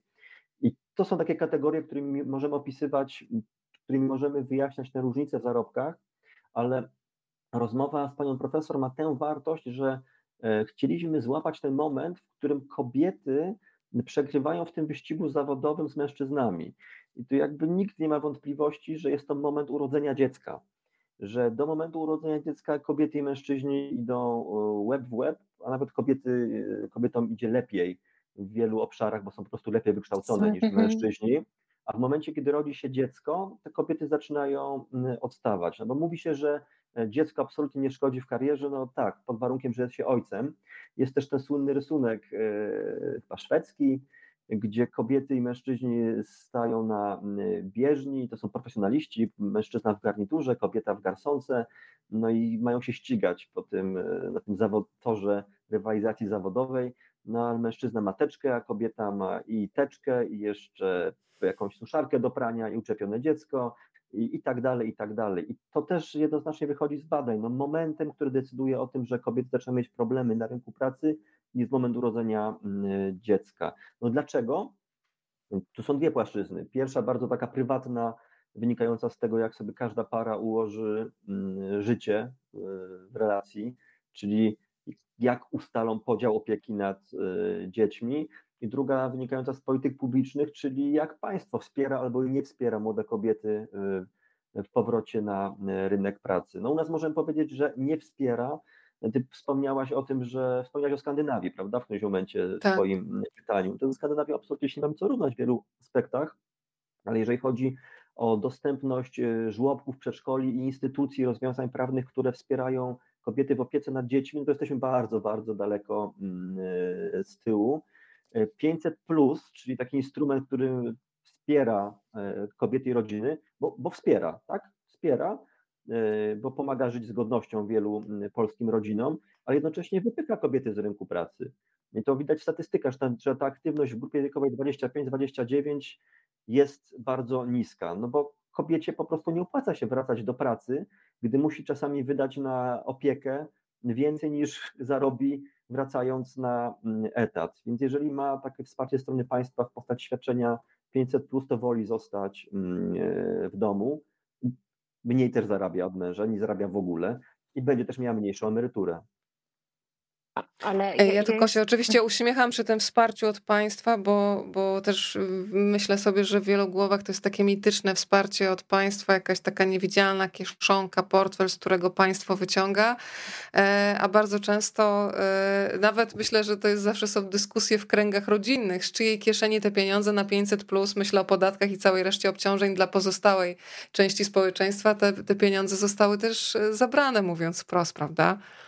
Tak, jeśli mówimy o wsparciu kobiet w powrocie na, do pracy, no to też może warto pomyśleć o większym wsparciu mężczyzn w możliwości opieki nad dzieckiem, bo ja widzę to po, po, po swoich znajomych, że mm, naprawdę część mężczyzn chciałoby zostać, e, chciałoby zostać w domu i opiekować i wziąć część tego, e, te, tego urlopu rodzicielskiego, tylko to zwykle ekonomicznie się nie składa, no bo 80%, 80 jest teraz, no 70 czy 80% 50. pensji wyższej, no to jest po prostu, e, czy inaczej te 20 ile Wojtek procent jest odbierane z urlopu rodzicielskiego? 20.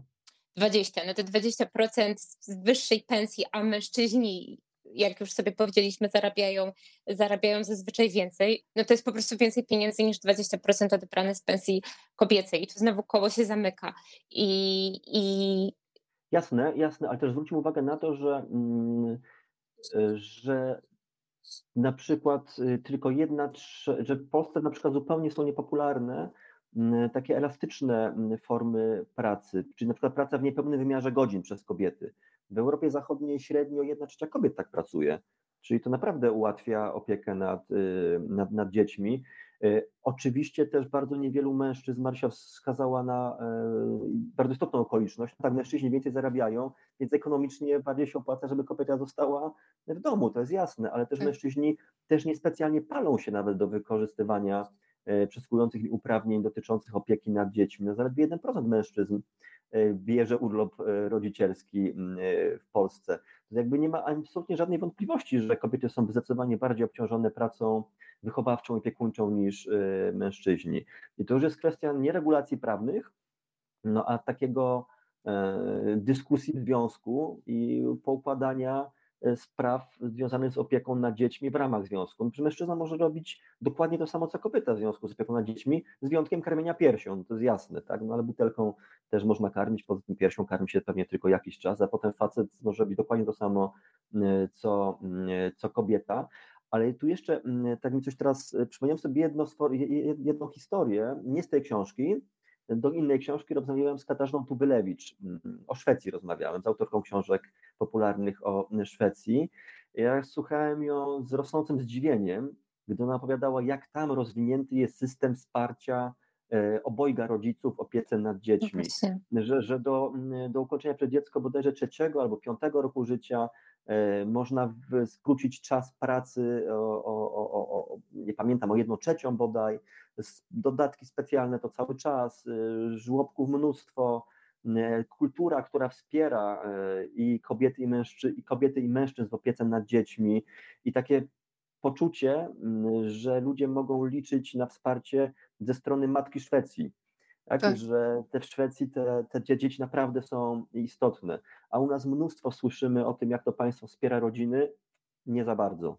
Albo wspiera tym Tak, tym bardziej, że Wiesz co, nawet teraz pomyślałam o tym, że kobieta, która pracuje zawodowo i ma chore dziecko, nawet w sytuacji, kiedy to dziecko wiadomo, że jest taki etap, kiedy choruje praktycznie non-stop i kiedy ona idzie na zwolnienie, to nawet mam wrażenie, że jest zawstydzana i to nawet często wprost w słowach, że jak to znowu idziesz, jakby E, mhm. choroba, która nie jest niczyją winą, że wbijane są te kobiety jeszcze w poczucie winy. Już same czują, że nie nadążają, że próbują ogarnąć dom, pracę i jeszcze słyszą od tego pracodawcy, no, no nie przesadzaj, no, czwarty raz na przykład w miesiącu na zwolnienie, tak jakby choroba dziecka e, zależała od e, dobrej woli matki czy ojca, więc faktycznie to mm, no tak, podejście do rodzin... Nie mówiąc tak. o kompletnym, mnie to znowu mnie to tak złości i, i naprawdę też mam emocjonalny stosunek do tego, do kompletnego wykluczenia, bo jeśli mówimy o wykluczeniu, o kobiet, e, których dzieci chorują, nie zapomnijmy o grupie kobiet, matek, dzieci niepełnosprawnych, ciężko chorych, czasem terminalnie.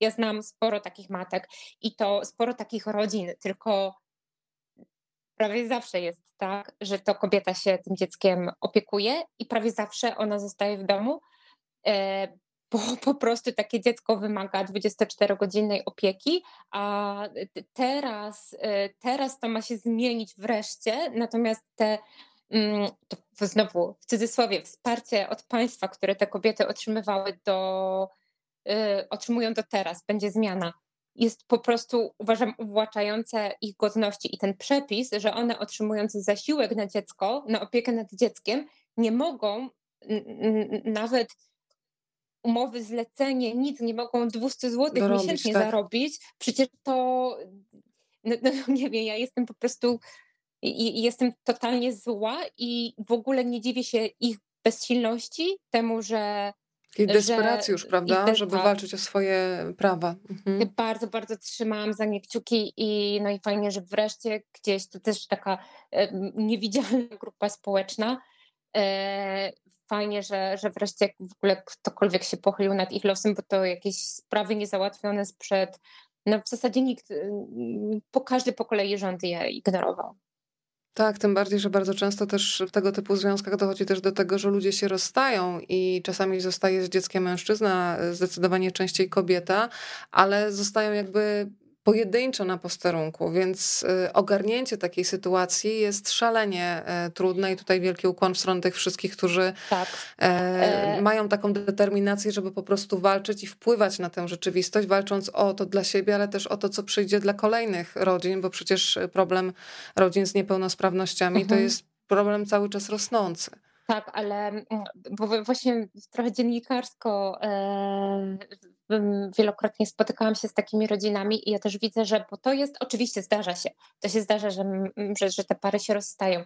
Natomiast ja nie spotkałam wielu takich przypadków, ale, ale, e, ale naprawdę zazwyczaj w 95% jest tak, że nawet jeśli ten mąż jest i wspiera i, i pomaga w, w po pierwsze zarabia pieniądze, po drugie gdzieś zajmuje się innymi dziećmi, nawet sprząta, gotuje, gdzieś wozi, y, jest wspierający, ale dalej ta opieka taka czysto, taka po pierwsze właśnie taka minuta do minuty, dzień do dnia, a po drugie zabiegi pielęgnacyjne, e, medyczne wokół, wokół tych dzieciaków, to naprawdę spoczywa na rękach kobiet. I to też są zresztą statystyki, że kobiety e, czterokrotnie chyba częściej, teraz już powracając do liczb ukochanych przez Wojtka, po prostu cztery razy więcej wykonują niepłatnej, nieodpłatnej pracy opiekuńczej. To są akurat statystyki e, chyba światowe, ale w każdym razie te rozbieżności widać,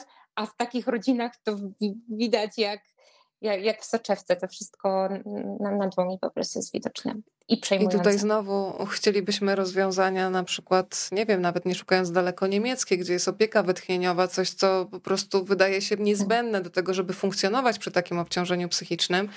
No ale niestety cały czas na razie jest to w sferze bardziej marzeń, e, chociaż no, trzymam mocno kciuki, to, że będziemy... To no tak. te regulacje, znaczy my trochę zboczyliśmy z głównego wątku, ale również, również tak. istotnie również dotyczy sytuacji kobiet i mężczyzn.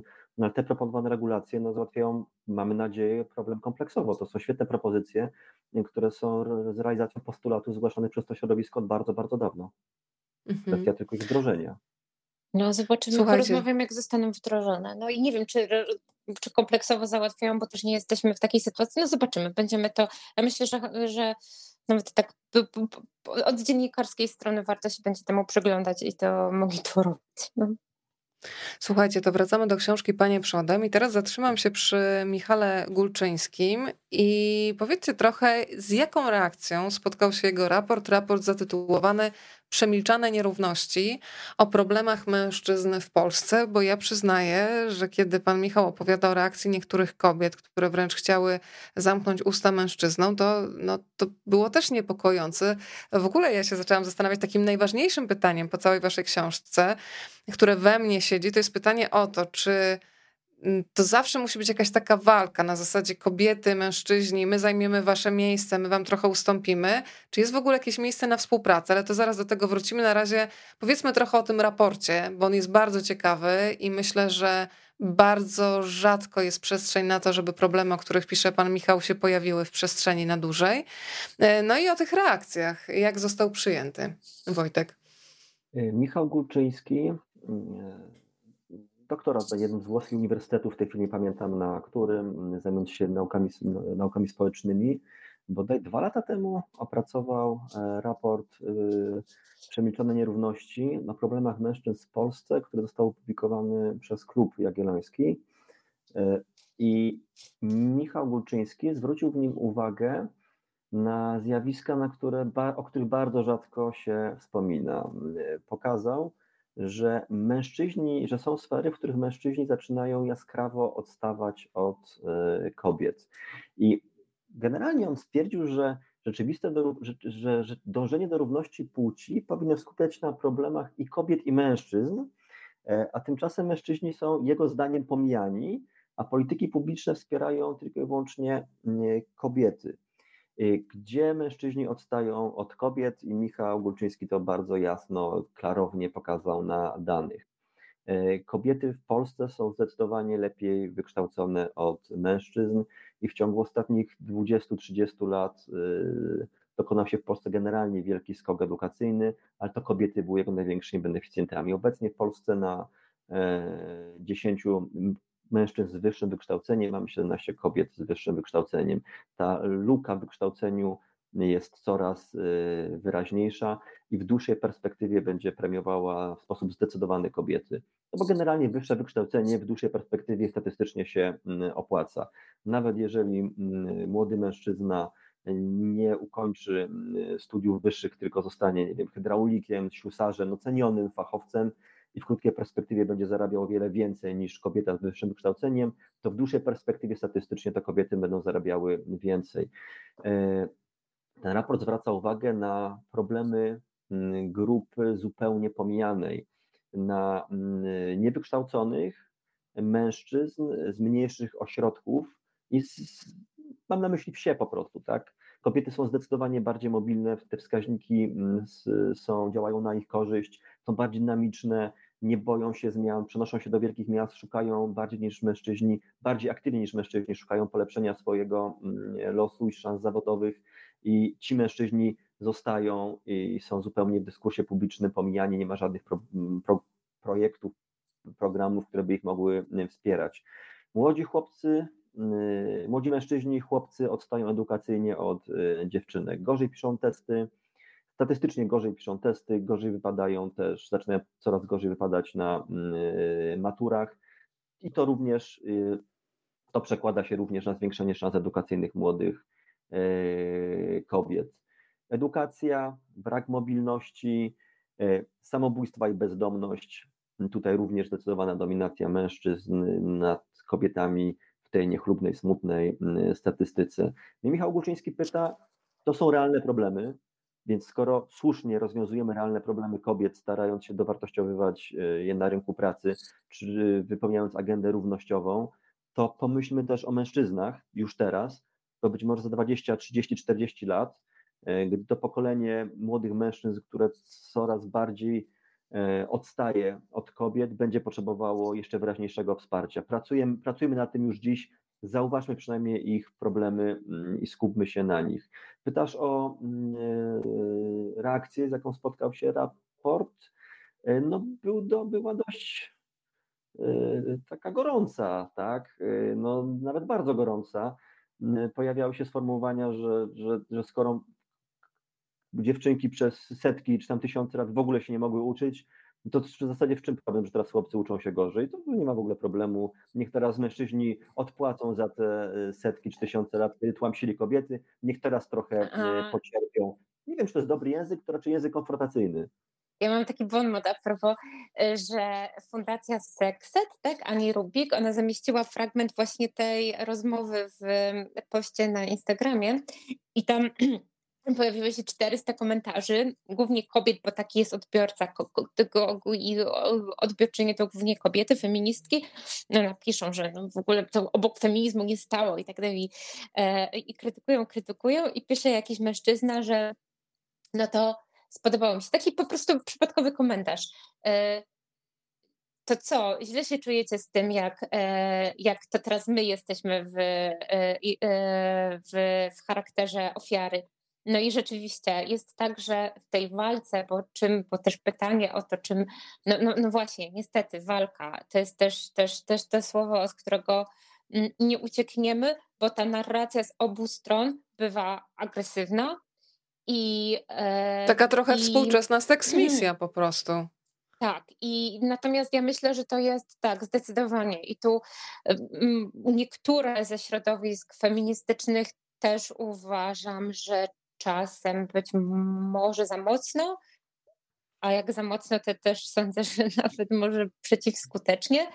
E, I, e, i, i, i, i gdzieś cały czas się konfrontujemy, cały czas walczymy. I czy, czy może być inaczej? Myślę, że może być inaczej, bo jak tak patrzę, właśnie Ania Kowalczyk, chociaż ona, ma dobre cytaty, dobrze, dobre złote usta, Ania Kowalczyk, e, zapytana, e, zapytana, gdzie jest horyzont dążeń, no ona powiedziała, że tam, gdzie nie będziemy musieli o tym rozmawiać. I ja sobie tak myślę, że patrząc na Wojtek ma, Wojtek ma 15-letnie dzieci, bliźniaki, Basię i Michała i jak patrzę na nich, jak jak słucham ich, jak dla nich płeć naprawdę nie jest zagadnieniem, to oczywiście, że to pokolenie e, będzie się dalej kłócić ze swoimi mężami, żonami. Większość z nas jest, jest, jest heteroseksualna, więc ustawiamy się w pary tak, że, że, no, że, że zazwyczaj tworzymy rodziny dwupłciowe i, i te starcia zawsze będą.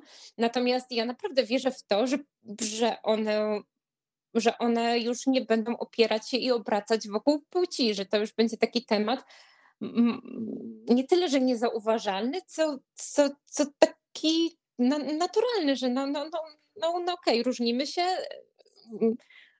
walczymy ze sobą, ale nie walczę z tobą, bo jesteś mężczyzną, a ty jesteś kobietą, tylko, tylko spieramy się o coś innego. I, i, i serio wierzę w to, że ta dyskusja się skończy i że skończy się tak, że obie płcie używając, tej wojen, używając wojennego nazewnictwa wygrają.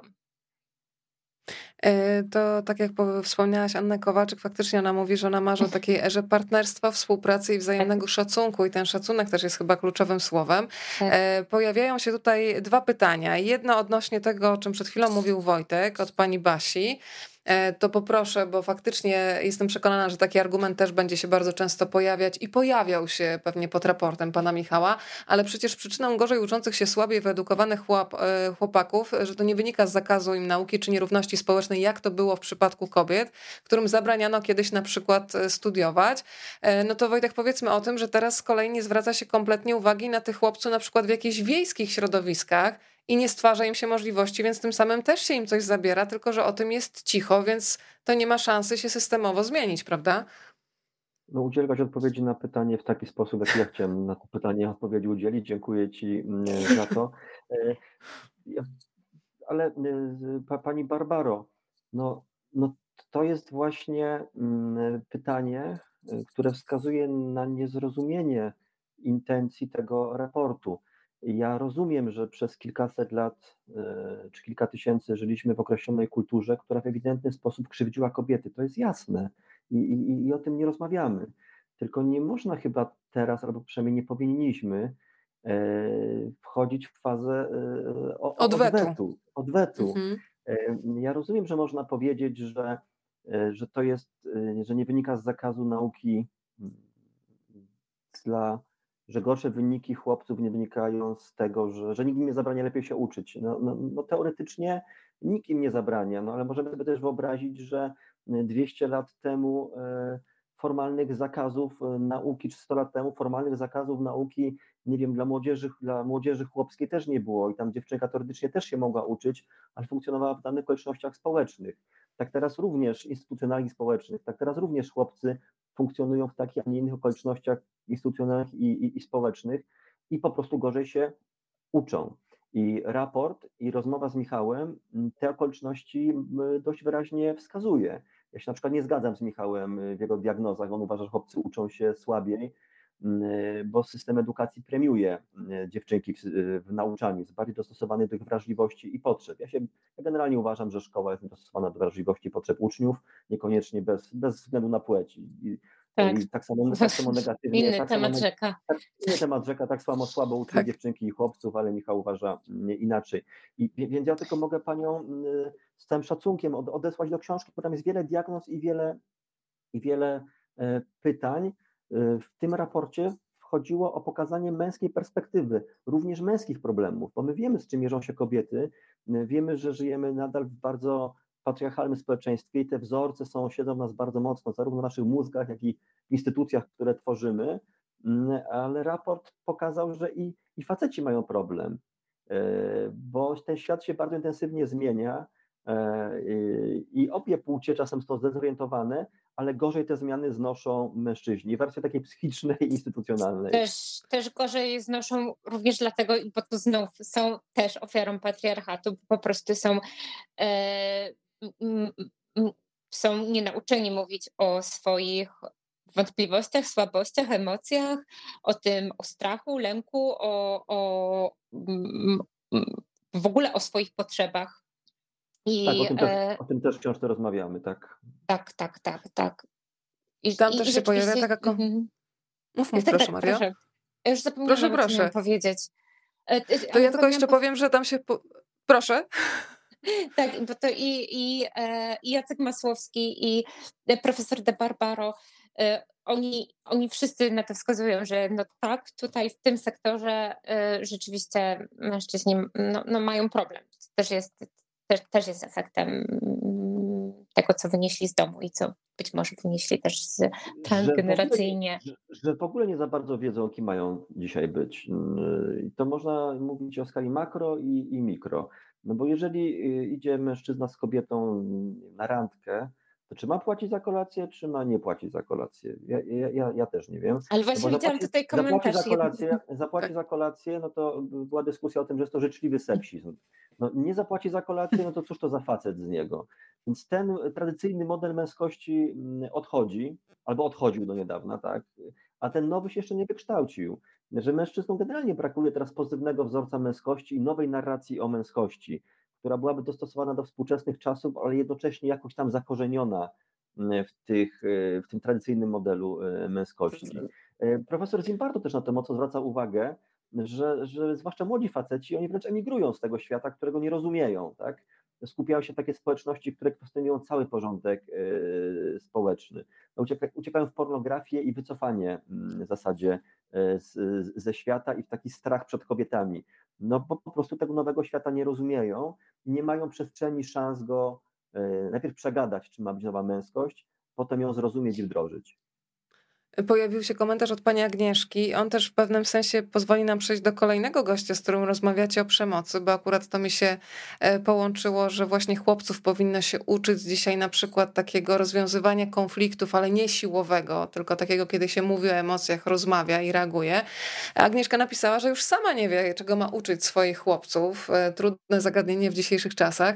E, no i tutaj podrzuca mm, prosty przykład, czy przepuszczanie kobiet, przypuszczanie kobiet to jest oznaka szacunku czy e, patriarchatu. No to jak? Przepuszczacie? E, przepuszczacie Wojtku? To tak zabrzmiało, Wojtek, przepuszczasz ja już, w drzwiach czy nie? Ja już, ja już, sam nie wiem, tak, zawsze przepuszczałem, e, ja jestem z, pokolenia 40 z niewielkim plusem i tak mnie po prostu wychowano, tak? Zawsze przepuszczałem kobiety. Z dużym plusem. Mario. Jesus, Boże, Ale Marysia. Te... 44 lata mam, jeśli ma to znaczenie. E, więc jestem pokolenia, które zawsze przepuszczało kobiety w drzwiach. Dla mnie to było zupełnie naturalne. No, e, kilka razy spotkałem się z niezrozumieniem tej sytuacji, cóż ja w zasadzie robię i po co to robię. E, no i teraz jestem taki, w zależności jak mi się, jak się, jak mi się ustawi. Nie jestem już konsekwentny w tym działaniu, chyba że wiem, że jestem z kobietą E, którą znam i której to kompletnie nie przeszkadza. No, na przykład Marysia nie, nie oczekuje absolutnie przepuszczania w drzwiach, wręcz przeciwnie. no, ja reaguję za to alergicznie. Znaczy ja, kiedy mnie ktoś przepuszcza w drzwiach, lubię, ale jak ktoś się skłania, żeby pocałować w dłoń, to ja mam alergię i w ogóle Ojej, chyba reaguję ja wyszarpując tą dłoń i jest dla mnie straszne. Nie, ale no tutaj faktycznie... Tak, to jest okropne. I to w ogóle ale politycy pewnej partii... Jeszcze widzę, że to jest bardzo takie znamienne, że, że, że tam też to zawsze występuje, że należy się skłonić, ucałować. To mi się też kojarzy z takim, wiecie, pierścieniem e, biskupim, też przedziwne. Ale dobra, zamykamy ten rozdział. Ale który Przedstawmy człowieka. Kazimiera Szczuka, który z takich działaczek feministycznych, ona to pocałowała też mężczyznę i pomyślałam sobie, że to jest w, w rękę, że, że ja chyba tak, nie wiem, czy będę miała odwagę, ale ja tak następnym razem zrobię, że po prostu ktoś mnie pocałuje, to wezmę jego rękę i okropne jeszcze tak często się ślinią przy okazji z niehigieniczne i w ogóle obrzydliwe i i tak też jeszcze się z tym spotykam i to nie tylko wśród polityków, też w niektórych profesorskich, tak to jest profesorowie starszej daty, tak, tak, tak, by, by, bywa wyjątkowo, więc wszystkim panom mówimy nie, Możemy dyskutować na temat przypuszczenia w drzwiach i otwierania drzwi i płacenia rachunków. E, to znaczy, ja osobiście uważam, że żeby nie płacili, natomiast natomiast całowanie w rękę nie. Nie. Słuchajcie, coraz więcej pytań. Tutaj są tacy, którzy się dalej nie zgadzają. Wojtek, nie przekonałeś. Pani Małgosia pisze, że się zgadza z panią Basią. Kto chłopakom przeszkadza w nauce? Panie Wojtku, tłumaczenie mnie nie przekonało. E, to słuchajcie, muszę chyba Państwa odesłać do książki, bo tam naprawdę można poczuć kontekst. To nie jest na zasadzie. E, mnie bardzo przekonało to, że o pewnych środowiskach, tych wiejskich czy prowincjonalnych, chłopców w ogóle się nie mówi, więc skoro się nie wymyśli systemowego rozwiązania, no to nawet nikt do tej sytuacji chłopców się nie dowie. Tak to zrozumiałam, ale cieszę się, że wszyscy się tu czujemy bezpiecznie i każdy ze swoim zdaniem może się pojawić. Słuchajcie, musimy płynąć dalej, więc ja chciałabym, żebyście przedstawili człowieka, który otwiera oczy na bardzo ważną kwestię przemocy w Polsce. Wydawałoby się, że czasy kampanii, bo zupa była zasłona, to jest odległa przeszłość. Ja przypomnę, że to była pierwsza kampania e, fundacji, mm, e, to był rok już sprawdzę, ogólne pogotowie dla ofiar przemocy w rodzinie, tak, niebieska linia powstało w 95 roku i to była ta pierwsza głośna głośna kampania. E, I przyznaję, że rozmowa jest przejmująca, pokazująca, że problem przemocy cały czas jest e, aktualny. E, I to, co bym chciała, żeby każdy z Państwa sobie schował do kieszeni i pamiętał, że my musimy reagować na przemoc. Jedną, jeden fragment przytoczę. Badania Światowej Organizacji Zdrowia dotyczące przeciwdziałania przemocy pokazują, że kobieta próbuje średnio 7-8 razy uruchomić podjęcie interwencji czy zgłosić się po pomoc, zanim wzmocni się na tyle, żeby naprawdę to zrobić. I tutaj jest krok po stronie każdego z nas. Jeżeli widzimy przemoc, stańmy za tą osobą, zgłośmy to, pokażmy jej procedury, pomóżmy, bo jeżeli nikt nie zareaguje, to ta odwaga po prostu się w człowieku nie znajdzie. Ale powiedzmy, kto w ogóle o tym opowiada, bo ja tutaj już cytuję, a nie przedstawiliśmy jeszcze człowieka, który opowiada o szalenie, ważnej, o szalenie ważnym temacie w waszej książce. Luis Arias, czyli prezes e, niebieskiej linii, chyba człowiek, który o przemocy w Polsce wie wszystko i o przeciwdziałaniu przemocy w Polsce wie mm, wszystko. I bardzo dziękuję, że powiedziałaś o tym, że przede wszystkim reagujmy. Mm, my w tej rozmowie opowiadamy, czy fachowiec tak opowiada o tym, czym tak naprawdę jest przemoc, jakie są jej składniki, skąd się bierze, bierze się głównie E, z tego, że wciąż mamy mm, funkcję władzy, hierarchię władzy i nasze stosunki, relacje są bardzo często oparte na e, władzy. Ale co mnie najbardziej w tej rozmowie uderzyło, e, to fakt, że w Polsce przemoc wciąż ma mm, męską płeć. Tak po prostu jest. W 90, ponad 90% sprawcami przemocy są wciąż mężczyźni. To znak, że no, wciąż mają więcej władzy.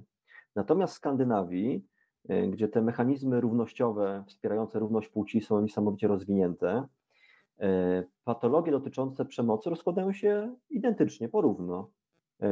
Tak samo znęcają się mężczyźni nad kobietami, jak kobieta nad mężczyznami. To jest mniej więcej 50 na 50. To oznacza, że dążenie do prawdziwej równości również oznacza tę równość w stosowaniu przemocy. Dla mnie to było zaskakujące. I to też pokazuje, że to nie absolutnie mężczyźni mają jakąś wrodzoną skłonność do dominacji, agresji, po prostu do krzywdzenia bliskich. Jeżeli osiąga się równość w wielu różnych sektorach e, życia społecznego, czy jeżeli się osiąga równość w rodzinach, to również to obie płcie są tak samo e, uprawnione, czy czują się uprawnione do sięgania po, e, po przemoc. Dla mnie to było interesujące poznawczo, tak? takie, takie niezwykłe trochę. Też Luis Arias mówi w tej waszej rozmowie, że właśnie synowie powinni zostać, tak jak wspominałam, wyposażeni we wzorce rozwiązywania konfliktów oparte na asertywności i szacunku wobec drugiej osoby. A dla mnie też szalenie ciekawe było to, jak rozmawiać z ofiarami przemocy, jak w ogóle tworzyć wiarygodne badania, bo kiedy ktoś zada pytanie, czy doznaje pani przemocy na przykład, to bardzo wiele kobiet, ale myślę, że też mężczyzn po prostu się do tego nie przyzna. Ale kiedy się robi badania sondażowe, to już wychodzi się z zupełnie innym pytaniem, czy znasz kogoś, kto w twoim obliżu, w twoim otoczeniu doznaje przemocy i wtedy znacznie łatwiej, nawet myśląc o samym sobie czy kom, o kimś bliskim, powiedzieć tak, znam, bo to nie jest tak bardzo osaczające w sensie, że od razu wiadomo, o kogo chodzi. E, więc tutaj takie niuanse, nad którymi pewnie się nie tak. zastanawiamy na co dzień, też mhm. się pojawiają. E, to słuchajcie, mm, niech się pojawi jeszcze w naszej rozmowie pani Ewa Wojdyło-Osiatyńska. E, dowiedziałam się podczas naszej próby technicznej z Marią, że obie jesteśmy fanką pani Ewy. Jej witalności, takiej otwartości z tej rozmowy bardzo siedzi we mnie też opowieść o tym, jak, że w nas jest cały czas takie bardzo dziwne umiłowanie autorytetów, których nie można kwestionować i to można chyba odnieść zarówno do autorytetów kobiecych, jak i męskich, że ta umiejętność kwestionowania to jest podstawa rozwoju chyba. Maria, nie wiem, czy się zgodzisz, ale przede wszystkim jestem ciekawa, który fragment spotkania z, z panią Ewą w tobie się najmocniej zapisał. Ja chyba bardzo lubię jej opowieść o dzieciństwie. Tak, ty też na to zwróciłaś uwagę. Ona rzeczywiście była, była wychowywana w bardzo żeńskim środowisku, e, bo po prostu mężczyźni z rodziny z wojny nie wrócili. E, mieszkała na Kresach po wojnie, została przesiedlona do Szczecina, więc taki, więc koleżanki też ojców nie miały, też były, były nie stamtąd. E, I, I takie dzieciństwo, które mogłoby się z pozoru wydawać bardzo trudne, które ona jakoś fantastycznie zapamiętała i, e, i, rzeczywi- i, i, i też mówi, że wszystkiego od kobiet się nauczyła. E, także nie wiem, czy to absolutnie tutaj nie, nie, nie, nie, nie mogę się zgodzić, że fajne jest wychowywanie się tylko w kobiecym środowisku, chociaż wiele, wiele, wiele z Polek było wychowywanych nawet jak teoretycznie przez, przez, przez e, i mamę i tatę, to, to, to często ten tata był nieobecny, ale, e, ale z mm, ale tak się wydarzyło, że w tym przypadku, no właśnie w tym, te, co sobie powiedziałyśmy o naszym zakochaniu i zauroczeniu e, Ewa Wojtyło, że wyrosła kobieta, która jest tak głodna życia, tak pozytywna, tak wspaniała, e, robi tyle fajnych rzeczy, jest po 80, jest wciąż piękna, podróżuje, gra w tenisa i, e, i właśnie tak stoi za tymi kobietami i kocha te kobiety i to jest też taki fajny, wspierający głos dla kobiet. Ja też lubię takie zdanie, kiedy pani Ewa mówi o tym, że coraz więcej właśnie młodych mężczyzn teraz jest zaangażowanych e, w ojcostwo, w rodzicielstwo. Jest taki fragment, to jest tak jakby żyć przez stulecia z jedną ręką przywiązaną z tyłu pleców. Żyje pan, robi wszystko właściwie, nie jest pan świadomy swoich ograniczeń i nagle ktoś panu tę rękę rozwiązuje. I pan odkrywa, że dwiema rękami można kogoś objąć, można kołysać, można być na całą szerokość swoich ramion. Bardzo lubię to zdanie, że można być na całą szerokość e, swoich ramion. E, a dostaniesz stryczka w noc teraz, Maria, e, bo tutaj wytknęłaś rok, rocznik Wojtkowi, drobiazg, ale gdyby pan Wojciech skomentował tak wiek pani Marii, głowę byśmy urwały. Nie byłoby tak, Mario? Nie. No, będziesz się teraz kajać, nie? Nie, nie. Ja mam 36 lat. Będę mieć za tydzień, nie za tydzień, nawet mniej, także nie, nie, jestem okej, okay. jestem okej okay e, z wiekiem tak po, po, wytknęłam Wojtkowi, bo uważam, że 4 lata to, nie, to już jest po, połowa dekady. Nie brnij, ale, nie brnij. Ale okej, okay. zostawmy, zostawmy ale wiek Wojtka. Ale to nie, ale to jest, bo to też się przyjdzie w naszych rozmowach, mm, tak. że, e, że zagadnienia dotyczące fizyczności u obu płci absolutnie się różnie rozkładają akcenty. Tak, to no przecież tak. kobieta, ko, przepraszam za wrażenie, kobieta nadmiarowa, tak, która ma tkankę tłuszczową i ją eksponuje, jest, jest ciało pozytywna. Tak, ma do tego pełne prawo i, i może, może eksponować swoje teoretyczne niedostatki. Nie, nie, nie bo, bo wartościuje. Może to eksponować, tak? E, a mężczyzna e, jest e, z grubym, spasłym dziadem czy widzieliście ja. Państwo... Czy widzi... Ja będę... A, to, a to momencie. Dobra, rozmówcy, dajmy mu skończyć. To mówią rozmówcy, to mówią rozmówcy, tak? Że czy widzieliście Państwo, e, Szanowni Państwo, jakiegoś e, modela nadmiarowego, który reklamuje jakikolwiek produkt? Dobra, a czy widziałeś, e, może pomijając pięć ostatnich lat, jakąkolwiek seniorkę, która reklamuje choćby kremy przeciwzmarszczkowe, tak. a już nie mówiąc o tak naprawdę Wiele tak, takich oczywiście. widziałeś? Widziałeś ale, wiele modelek ale, po, ale okay, bo teraz w tym wieku? Nie, sensu, nie, bo nie to nie jest, bo ja właśnie, bo, bo, bo, bo, ja, bo ja się chcę pokłócić, dlatego że właśnie uważam, że jeśli już mówimy o cielesności i przed chwilą pojawił się temat wieku, to to akurat yy, to, to, to, to, to akurat kobiety są bardziej niesprawiedliwie i nie fair traktowane, bo sama, sama, sama kwestia starzenia się yy, jest dużo bardziej stygmatyzowana u kobiet. Kobiety są ukrywane po pewnym wieku. E, właśnie modele zawsze posiwi panowie reklamowali zegarki i samochody. E, a e, bo, bo siwe włosy, y, przystojni mężczyźni uważa się, że są dalej atrakcyjni e, w tym wieku, natomiast kobiety są po prostu, uważam, dalej wciąż dyskryminowane. I to jest naprawdę, dlatego powiedziałam o pięciu latach, bo to jest kwestia, nie wiem, czy akurat pięciu, czy trzech, czy to też się zmienia, jest płynne, ostatnich lat, kiedy gdzieś powoli, powoli na okładkach magazynów e, czy na pokazach mody zaczynają się pojawiać kobiety po trzydziestce. Tak, I... dowartościowanie, dowartościowanie jakby kobiecego ciała odbiegającego od y, słusznie odchodzącego przeszłość tradycyjnego kanonu urody jest efektem, czy dzieje się w ciągu ostatnich kilku, kilkunastu lat, tak? Y, jasne, Maria ma absolutną rację, że ten ageism w odniesieniu do kobiet jest, jest silniejszy, a z kolei nasi rozmówcy wskazują, że mm, kryteria, mm, y, kryteria kanonów kobiecego i męskiego ciała, jego prezentowania w popkulturze, w kulturze, no są zdecydowanie bardziej represyjne, wobec, stają się coraz bardziej, zdecydowanie bardziej represyjne wobec mężczyzn niż kobiet. Kobieta. To są... e, dobra? Proszę, proszę. Nie, nie. Ja nie do no, końca mam mogę, takie wrażenie. Nie do końca się pod tym kropkę. podpisuję tym razem. To słuchajcie, to bo Ale ja tak naprawdę. To nie my się podpisujemy. Cała nasza książka, Szanowni Państwo, mm, to są oczywiście nasze myśli zawarte w pytaniach, ale to są głównie mm, diagnozy, spostrzeżenia, e, opinie bardzo mądrych. E, no tak, ale też nie musimy się z wszystkimi które... zgadzać, prawda? Jasne, ja się podczas no. rozmów się nie zgadzaliśmy z, z rozmówcami, czasami z sobą. Wiedziałam, to że słuchajcie, ten moment tej rozmowy, kiedy się pokłócimy.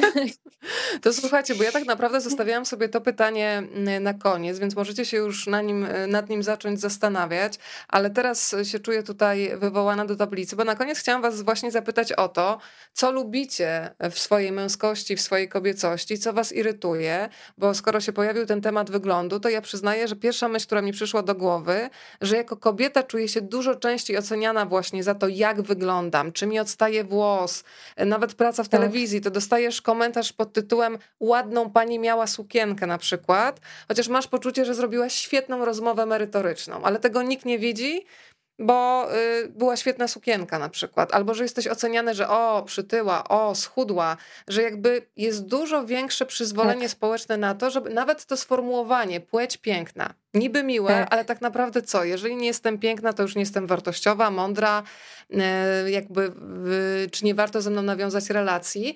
I pomyślałam sobie, że to skupienie na pięknie w przypadku kobiet jest straszliwie osaczające. Właśnie w momencie, kiedy też człowiek się zaczyna starzyć i nagle czuje, że już nie wypełnia jakichś takich yy, bardzo wysoko postawiona jest ta poprzeczka i bardzo chętnie bym wtedy zrezygnowała z tej kobiecości i była po prostu mężczyzną ekspertem. Bo kiedy komentuje się wypowiedzi mężczyzn, to odnosi się do tego, co ten mężczyzna powiedział, a nie jak wyglądał.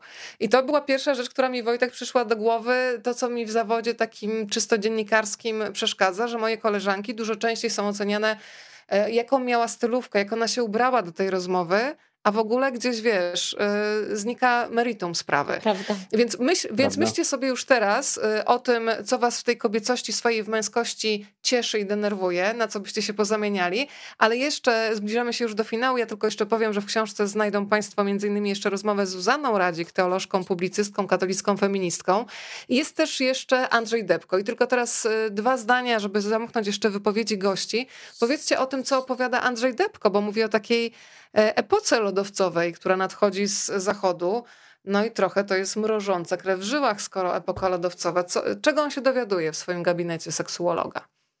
Że generalnie ludziom, Polakom coraz, mm, coraz rzadziej chce się uprawiać e, seks, bo są przemęczeni, przebodźcowani, nie mają e, przestrzeni na to, żeby zająć się mm, z uważnością, czułością i namiętnością sobą nawzajem. I to jest trend, który idzie do nas z zachodu.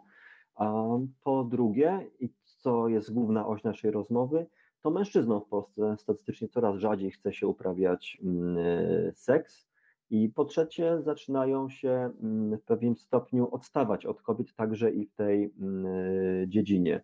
E, następuje jakby płcie, zamieniają się e, rolami, które dotychczasowo były przypisane stereotypowo jednej i drugiej płci, czyli kobiety zaczynają mieć statystycznie coraz więcej partnerów seksualnych, i zaczynają coraz częściej zdradzać swoich e, partnerów. To, co było niechlubną, po prostu było normą dla mężczyzn mm, e, kilkadziesiąt czy tam kilkaset lat temu, teraz staje się e, domeną mm, kobiet, a może nawet nie tyle domeną, co te zachowania stają się coraz bardziej równościowe. Kobiety stają się coraz bardziej wyzwolone, świadome swoich oczekiwań, świadome swoich dążeń, mm, świadome swojej seksualności, nie obawiają się formułować oczekiwań.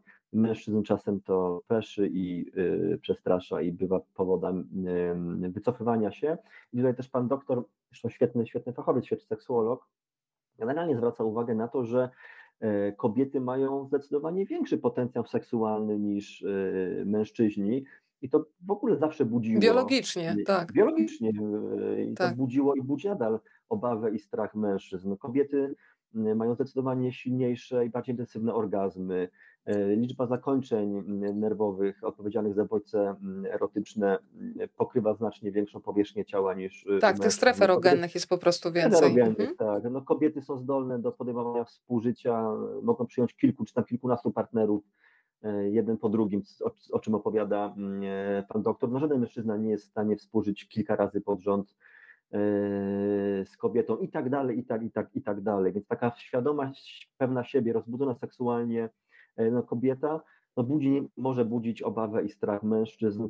Łapiemy też w rozmowie te wątki, które pokazują, że i w łóżku, i, i, i w seksie e, kobiety mm, zaczynają mężczyzn wyprzedzać albo przynajmniej doprowadzać do sytuacji równowagi między płciami.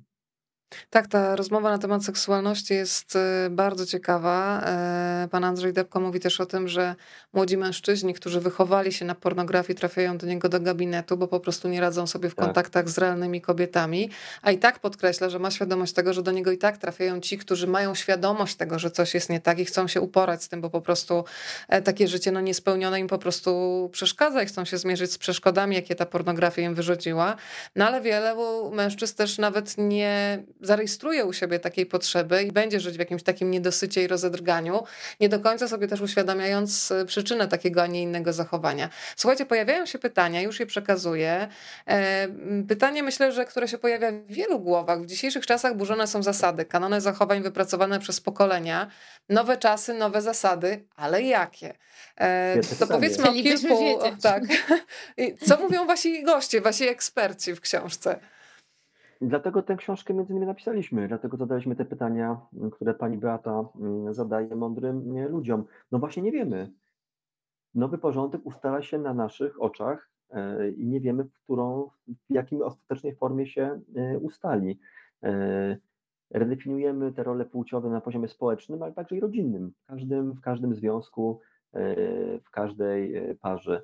Każdy ustala swoje własne zasady. Przez kilkaset lat one były z grubsza dla wszystkich jasne i naturalne. No, kobieta zajmuje się domem, dziećmi, mężczyzna chroni i przynosi zasoby.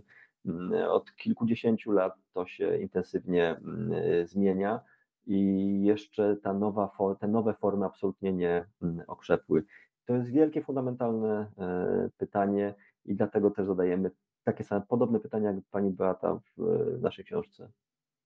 E, pani Ela jeszcze zauważa, ja się z tym zgodzę, że kobiety najczęściej krytykują inne kobiety. Myślę o tym również komentowaniu wyglądu, zachowania, czy ktoś się zachował stosownie, czy nie. No muszę się z tym zgodzić. To jest szczególnie widoczne w takiej przestrzeni publicznej, internetowej, gdzie e, coraz częściej ludzie są anonimowi, chociaż no może jest właśnie to imię, chociaż może to, to imię też jest jakieś fejkowe, ale no to, to też jest obecne, chociaż yy, muszę powiedzieć, że mocniejsze jest u mnie doświadczenie jednak siostrzeństwa, ale czasami przyznaję, że jak śledzę różnego rodzaju komentarze pod artykułami, gdzie ktoś y, dokonuje może niekonwencjonalnego czy nieschematycznego wyboru, to kobiety potrafią być najbardziej okrutne w komentowaniu y, czyjegoś życia. Słuchajcie, to pytanie finałowe, które już w pewnym stopniu zapowiedziałam. Państwo też mogą tutaj się jak najbardziej wykazać. Co lubicie w swojej męskości, w kobiecości, czego zazdrościcie tej drugiej płci, co chcielibyście mieć? Myślę o cechach charakteru czy jakimś pozwoleniu na więcej. E, Maria, bardzo jestem ciekawa, co powiesz. Co ci przeszkadza w, w takim pojmowaniu roli kobiety? Co byś chętnie zabrała z tego męskiego świata? E, wiesz, że też przeszkadza mi to, co tobie. Myślałam o tym ostatnio, że e, jest się, tak, jest wygląd, e, wygląd jest cały czas jakimś przedmiotem rozmów i też czułam wielokrotnie w swojej pracy. Teraz może, może rzadziej, bo jestem starsza, ale jak zaczynałam mm, pracować jako dziennikarka, mm, byłam bardzo młoda i też stosunkowo szybko zaczęłam robić wywiady z jakieś takie dłuższe formy i wielokrotnie się spotkałam z takim protekcjonalnym traktowaniem i taką, e, taką takim mm, chyba założeniem, że nie jestem do końca poważna, więc e, i ja, bo to mówi ten mężczyzna, jakiś przedsiębiorca wielki, naukowiec czy ktokolwiek, to i ja poważny nie muszę być, ale oczywiście, że bo z drugiej strony ja też nauczyłam się to trochę wykorzystywać, to znaczy troszeczkę trosze, troszeczkę tak naprawdę wręcz utwierdzać ich w tym przekonaniu, żeby ich bardziej pootwierać, a czasem uśmieszyć. To trochę właściwie wredne. Y, no ale też, te, te, też mam taką myśl, że z jednej strony nie lubię tego, z drugiej no niestety, nie mam czystego sumienia, że nigdy nie wykorzystywałam tej, tej, tej kobiecej, mm, może nie tyle seksualności, co właśnie jakiegoś wyglądu i, i pewnie tak, nie jestem z tego dumna, ale tak było. I też sobie pomyślałam, jak opowiadałeś o tym wyglądzie, że myśmy się poznały parę miesięcy temu przez, przez ty, ty, tylko online, ale ja wtedy ci też powiedziałam i to było pierwsze, co ci powiedziałam, że jaka ty jesteś piękna, bo rzeczywiście, bo, bo, bo to, Nie zawstydzaj mnie Maria, proszę cię. tak, nie, jest to prawda, natomiast, ale też zwróciłam na to uwagę, bo ten, e, my, my kobiety bo też mamy sobie wiele do zarzucenia, bo ten sposób patrzenia na kobiety przez pryzmat ich wyglądu, ich atrakcyjności, on jest też w nas tak głęboko zakorzeniony, że nie potrafimy się tego pozbyć. I o ile gdzieś pilnujemy się w takich negatywnych komentarzach, przynajmniej wydaje mi się, że świadome kobiety, które chcą dobrze dla innych kobiet i, i wierzą w siostrzeństwo, będą się pilnować, żeby, żeby innej kobiety nie skrzywdzić i, i nie skrytykować niepotrzebnie i, i żeby po prostu nie, nie, nie, jej szpil nie wbijać. Natomiast, no właśnie, ale mówimy sobie, że jesteśmy piękne, albo też mówimy sobie, że mamy piękne sukienki.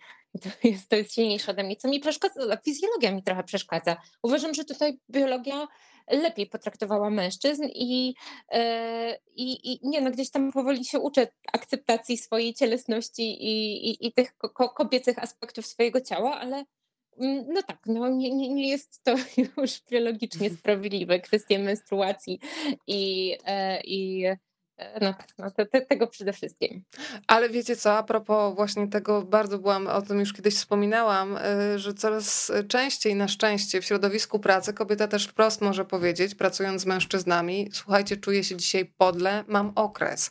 Że dawniej to było w ogóle, ja w ogóle pamiętam z lat 80. Tak. czy 90., że nawet te podpaski były chowane, jakby to było coś najbardziej tak. wstydliwego na świecie, w jakichś szafkach, tak żeby, broń Boże, to opakowanie nie wystawało, żeby ono nie było widoczne.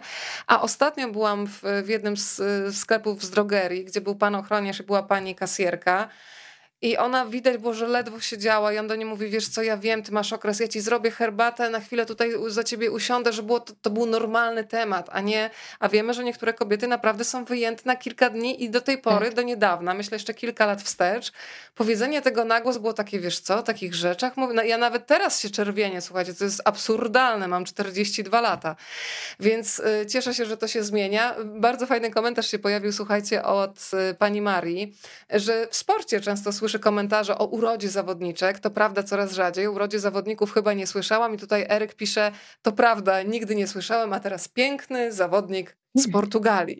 Na przykład, chociaż tutaj no muszę znowu, y, teraz nie wiem jak to zostanie odebrane, ale piękni mężczyźni w Portugalii również y, są. Słuchajcie, ale teraz z takich cech jeszcze ja sobie pomyślałam tak na szybko, że bardzo bym chciała mieć y, traktowana, chciałabym być traktowana równie serio i bez zawstydzania na przykład w rozmowach o pieniądzach. Mam wrażenie, że kiedy kobieta idzie na przykład po podwyżkę i jeszcze ma przed sobą mężczyznę szefa, to w ogóle jak już wypowie, że jesteśmy uczone jako kobiety tego, że w ogóle no właśnie walka, nie walka, po prostu yy, postawienie jakiejś swojej stawki i trzymanie się ostro swoich warunków, to jest, yy, ja mam przynajmniej takie doświadczenie takiego zawstydzenia, że nie do końca potrafię tak właśnie, o, powiedziałabym, po męsku postawić na swoim, ale myślę, że to jest kwestia też długich lat wychowywania w takim przekonaniu, że ktoś inny stawia warunki, a ja ewentualnie mogę się na nie zgodzić lub nie. Ja, też nigdy nie byłam po podwyżkę i mam bardzo dużą trudność w mówieniu o pieniądzach, dużo większą niż w mówieniu o okresie, e, ale, e, ale właśnie ciekawie, że to powiedziałaś, bo teraz zaczęłam się zastanawiać, bo wcześniej myślałam, że to nie jest kwestia. Nigdy tego nie wiązałam z, z, z płcią swoją. Myślałam, że po prostu to jest taka, że to raczej w domu się nie mówiło, to ja nie mówię. A teraz zaczęłam się zastanawiać, no może, może to jest znowu kwestia kobiet w tym męskim świecie i, i proszącego. To Mario, ja już się nauczyłam chodzić po podwyżki, więc cię zabiorę na korepetycję, e, więc jak najbardziej. Wojtek, teraz co lubisz w swojej męskości, co byś zabrał z kobiecego świata, co jest jakby bardziej do zaakceptowania, co byś chciał dla siebie? Ja ucieknę od tego pytania, mm, bo, e, bo, bo nie, w ogóle się nie odnajduję zupełnie. E, ja uważam, że męskość i kobiecość nie istnieje, nie, nie istnieje coś jak męskość i kobiecość, tak rozumiana esencjonalnie i to jest cały czas negocjowane na poziomie każdej, każdej jednostki. Każdy ma w, swoje, w sobie taką oś. I, i, I, co znaczymy jako męskie i kobiece, to kiedyś było jasne, teraz kompletnie nie jest jasne. Gdzie my na tej osi jesteśmy, to już w ogóle nie jest e, jasne i to jest robota dla samego siebie albo przewodnika duchowego, albo terapeuty. E, ale jeżeli mm, pytasz o mówisz o męskości, no to ja uważam, że mężczyźni mają olbrzymi problem z tym, żeby dzisiaj nazwać, co w ogóle jest męskie. Ja nie wiem, co jest dzisiaj męskie albo nie męskie i jakie wartości przekazać swojemu mm, synowi. E, I to jest duży problem dla, dla mężczyzn. E, myślę, wszystkich świadomych mężczyzn, którzy mają w ogóle refleksję na temat tego, co jest męskie albo co męskie nie jest. Czy ja mam go uczyć, że powinien być y, nieczułym socjopatą, bo to go będzie premiowało na drabinie hierarchii zawodowej? No chyba nie, a może tak. A czy powinien premiować u niego empatię, współczucie, wrażliwość, żeby był w stanie rozpłakać się z emocji, pokazać emocje swojej przyszłej partnerce? Może tak, może nie. Y, myślę, że to takie uczucie pewnego zagubienia i niepewności jest, występuje u wielu e, mężczyzn i uważam, że jest to e, nie tyle problem, co zagadnienie, z którymi niektórzy mierzą się w bardziej aktywny sposób, bo są takie powstają grupy mężczyzn, którzy rozmawiają o tym, czym jest męskość albo i, i nie, a niektórzy w ogóle tego nie opuszczają do, do, do świadomości, a niektórzy mierzą się samodzielnie. Więc już na koniec, późny, późny, późną porą, chciałem na ten e, aspekt zwrócić uwagę, że takiej nowej, pozytywnej opowieści, narracji o męskości nam wszystkim facetom chyba mm, e, brakuje. To najdobitniej pokazuje te wszystkie aspekty, które się na ten obraz składają, właśnie Jacek e, Masłowski w rozmowie mm, z nami. Mężczyźni mają nad czym myśleć w tym zmieniającym się świecie, uważam. Tak. Kobiety również. Panie przodem, polecamy Państwu z całego serca książkę O co walczą kobiety i mężczyźni we współczesnej Polsce i ja marzę, żeby ta walka zamieniła się we współpracę i żeby takim wspólnym mianownikiem naszych relacji był szacunek, ciekawość siebie nawzajem i cały czas ta aktualizacja, aktualizacja tego, co myślimy o świecie, na ile to nasze myślenie i wartości jakoś pasują do współczesnego świata i na to pozwalają wasi rozmówcy, bo tak jak wspominałam na początku, dostajemy wiele różnych perspektyw, co pozwala wyjść ze swojej bańki i spojrzeć na świat e, chociaż przez chwilę czyimiś oczami. Bardzo Wam dziękuję za to spotkanie. Roman się nie pojawił tak na dłużej. Czy Roman się może na, na dobranoc po, pojawić i zamerdać Roman, tutaj? Czy ja mogę przenieść kamerę tak, żeby o nie. No zobaczmy, Romanku, czy się uda. Roman. Romanku. Romanek. No Romanek tutaj. na pewno cię tam dobrze traktują. Czekaj, bo akurat nam jest. się zamroził obraz. O jest, jaki on jest wspaniały. Chcieli Państwo i dla najcierpliwszych, tak. którzy zostali e, do końca, została nagroda fantastyczna, tak. czyli tak. no, ale jaki cierpliwy i grzeczny. Słuchajcie, mentalnie macham ogonem e, po takiej rozmowie, to idziemy w takim razie na spacer ja z Łatką, wy z Romanem, musimy ich kiedyś zapoznać. Bardzo wam dziękuję, gratuluję książki, Bardzo spokojnej dziękujemy. nocy i Dziękujemy. do zobaczenia. Bardzo Maria Mazurek. Dziękuję wszystkim. Maria Mazurek i Wojciech y, Harpula dzisiaj byli razem z nami. Bardzo dziękuję, spokojnej nocy i tak jak powiedział Wojtek, podziękowania dla wszystkich, którzy spędzili z nami prawie dwie godziny dzisiaj. Dobranoc. Dziękujemy pięknie Państwu. Dziękujemy.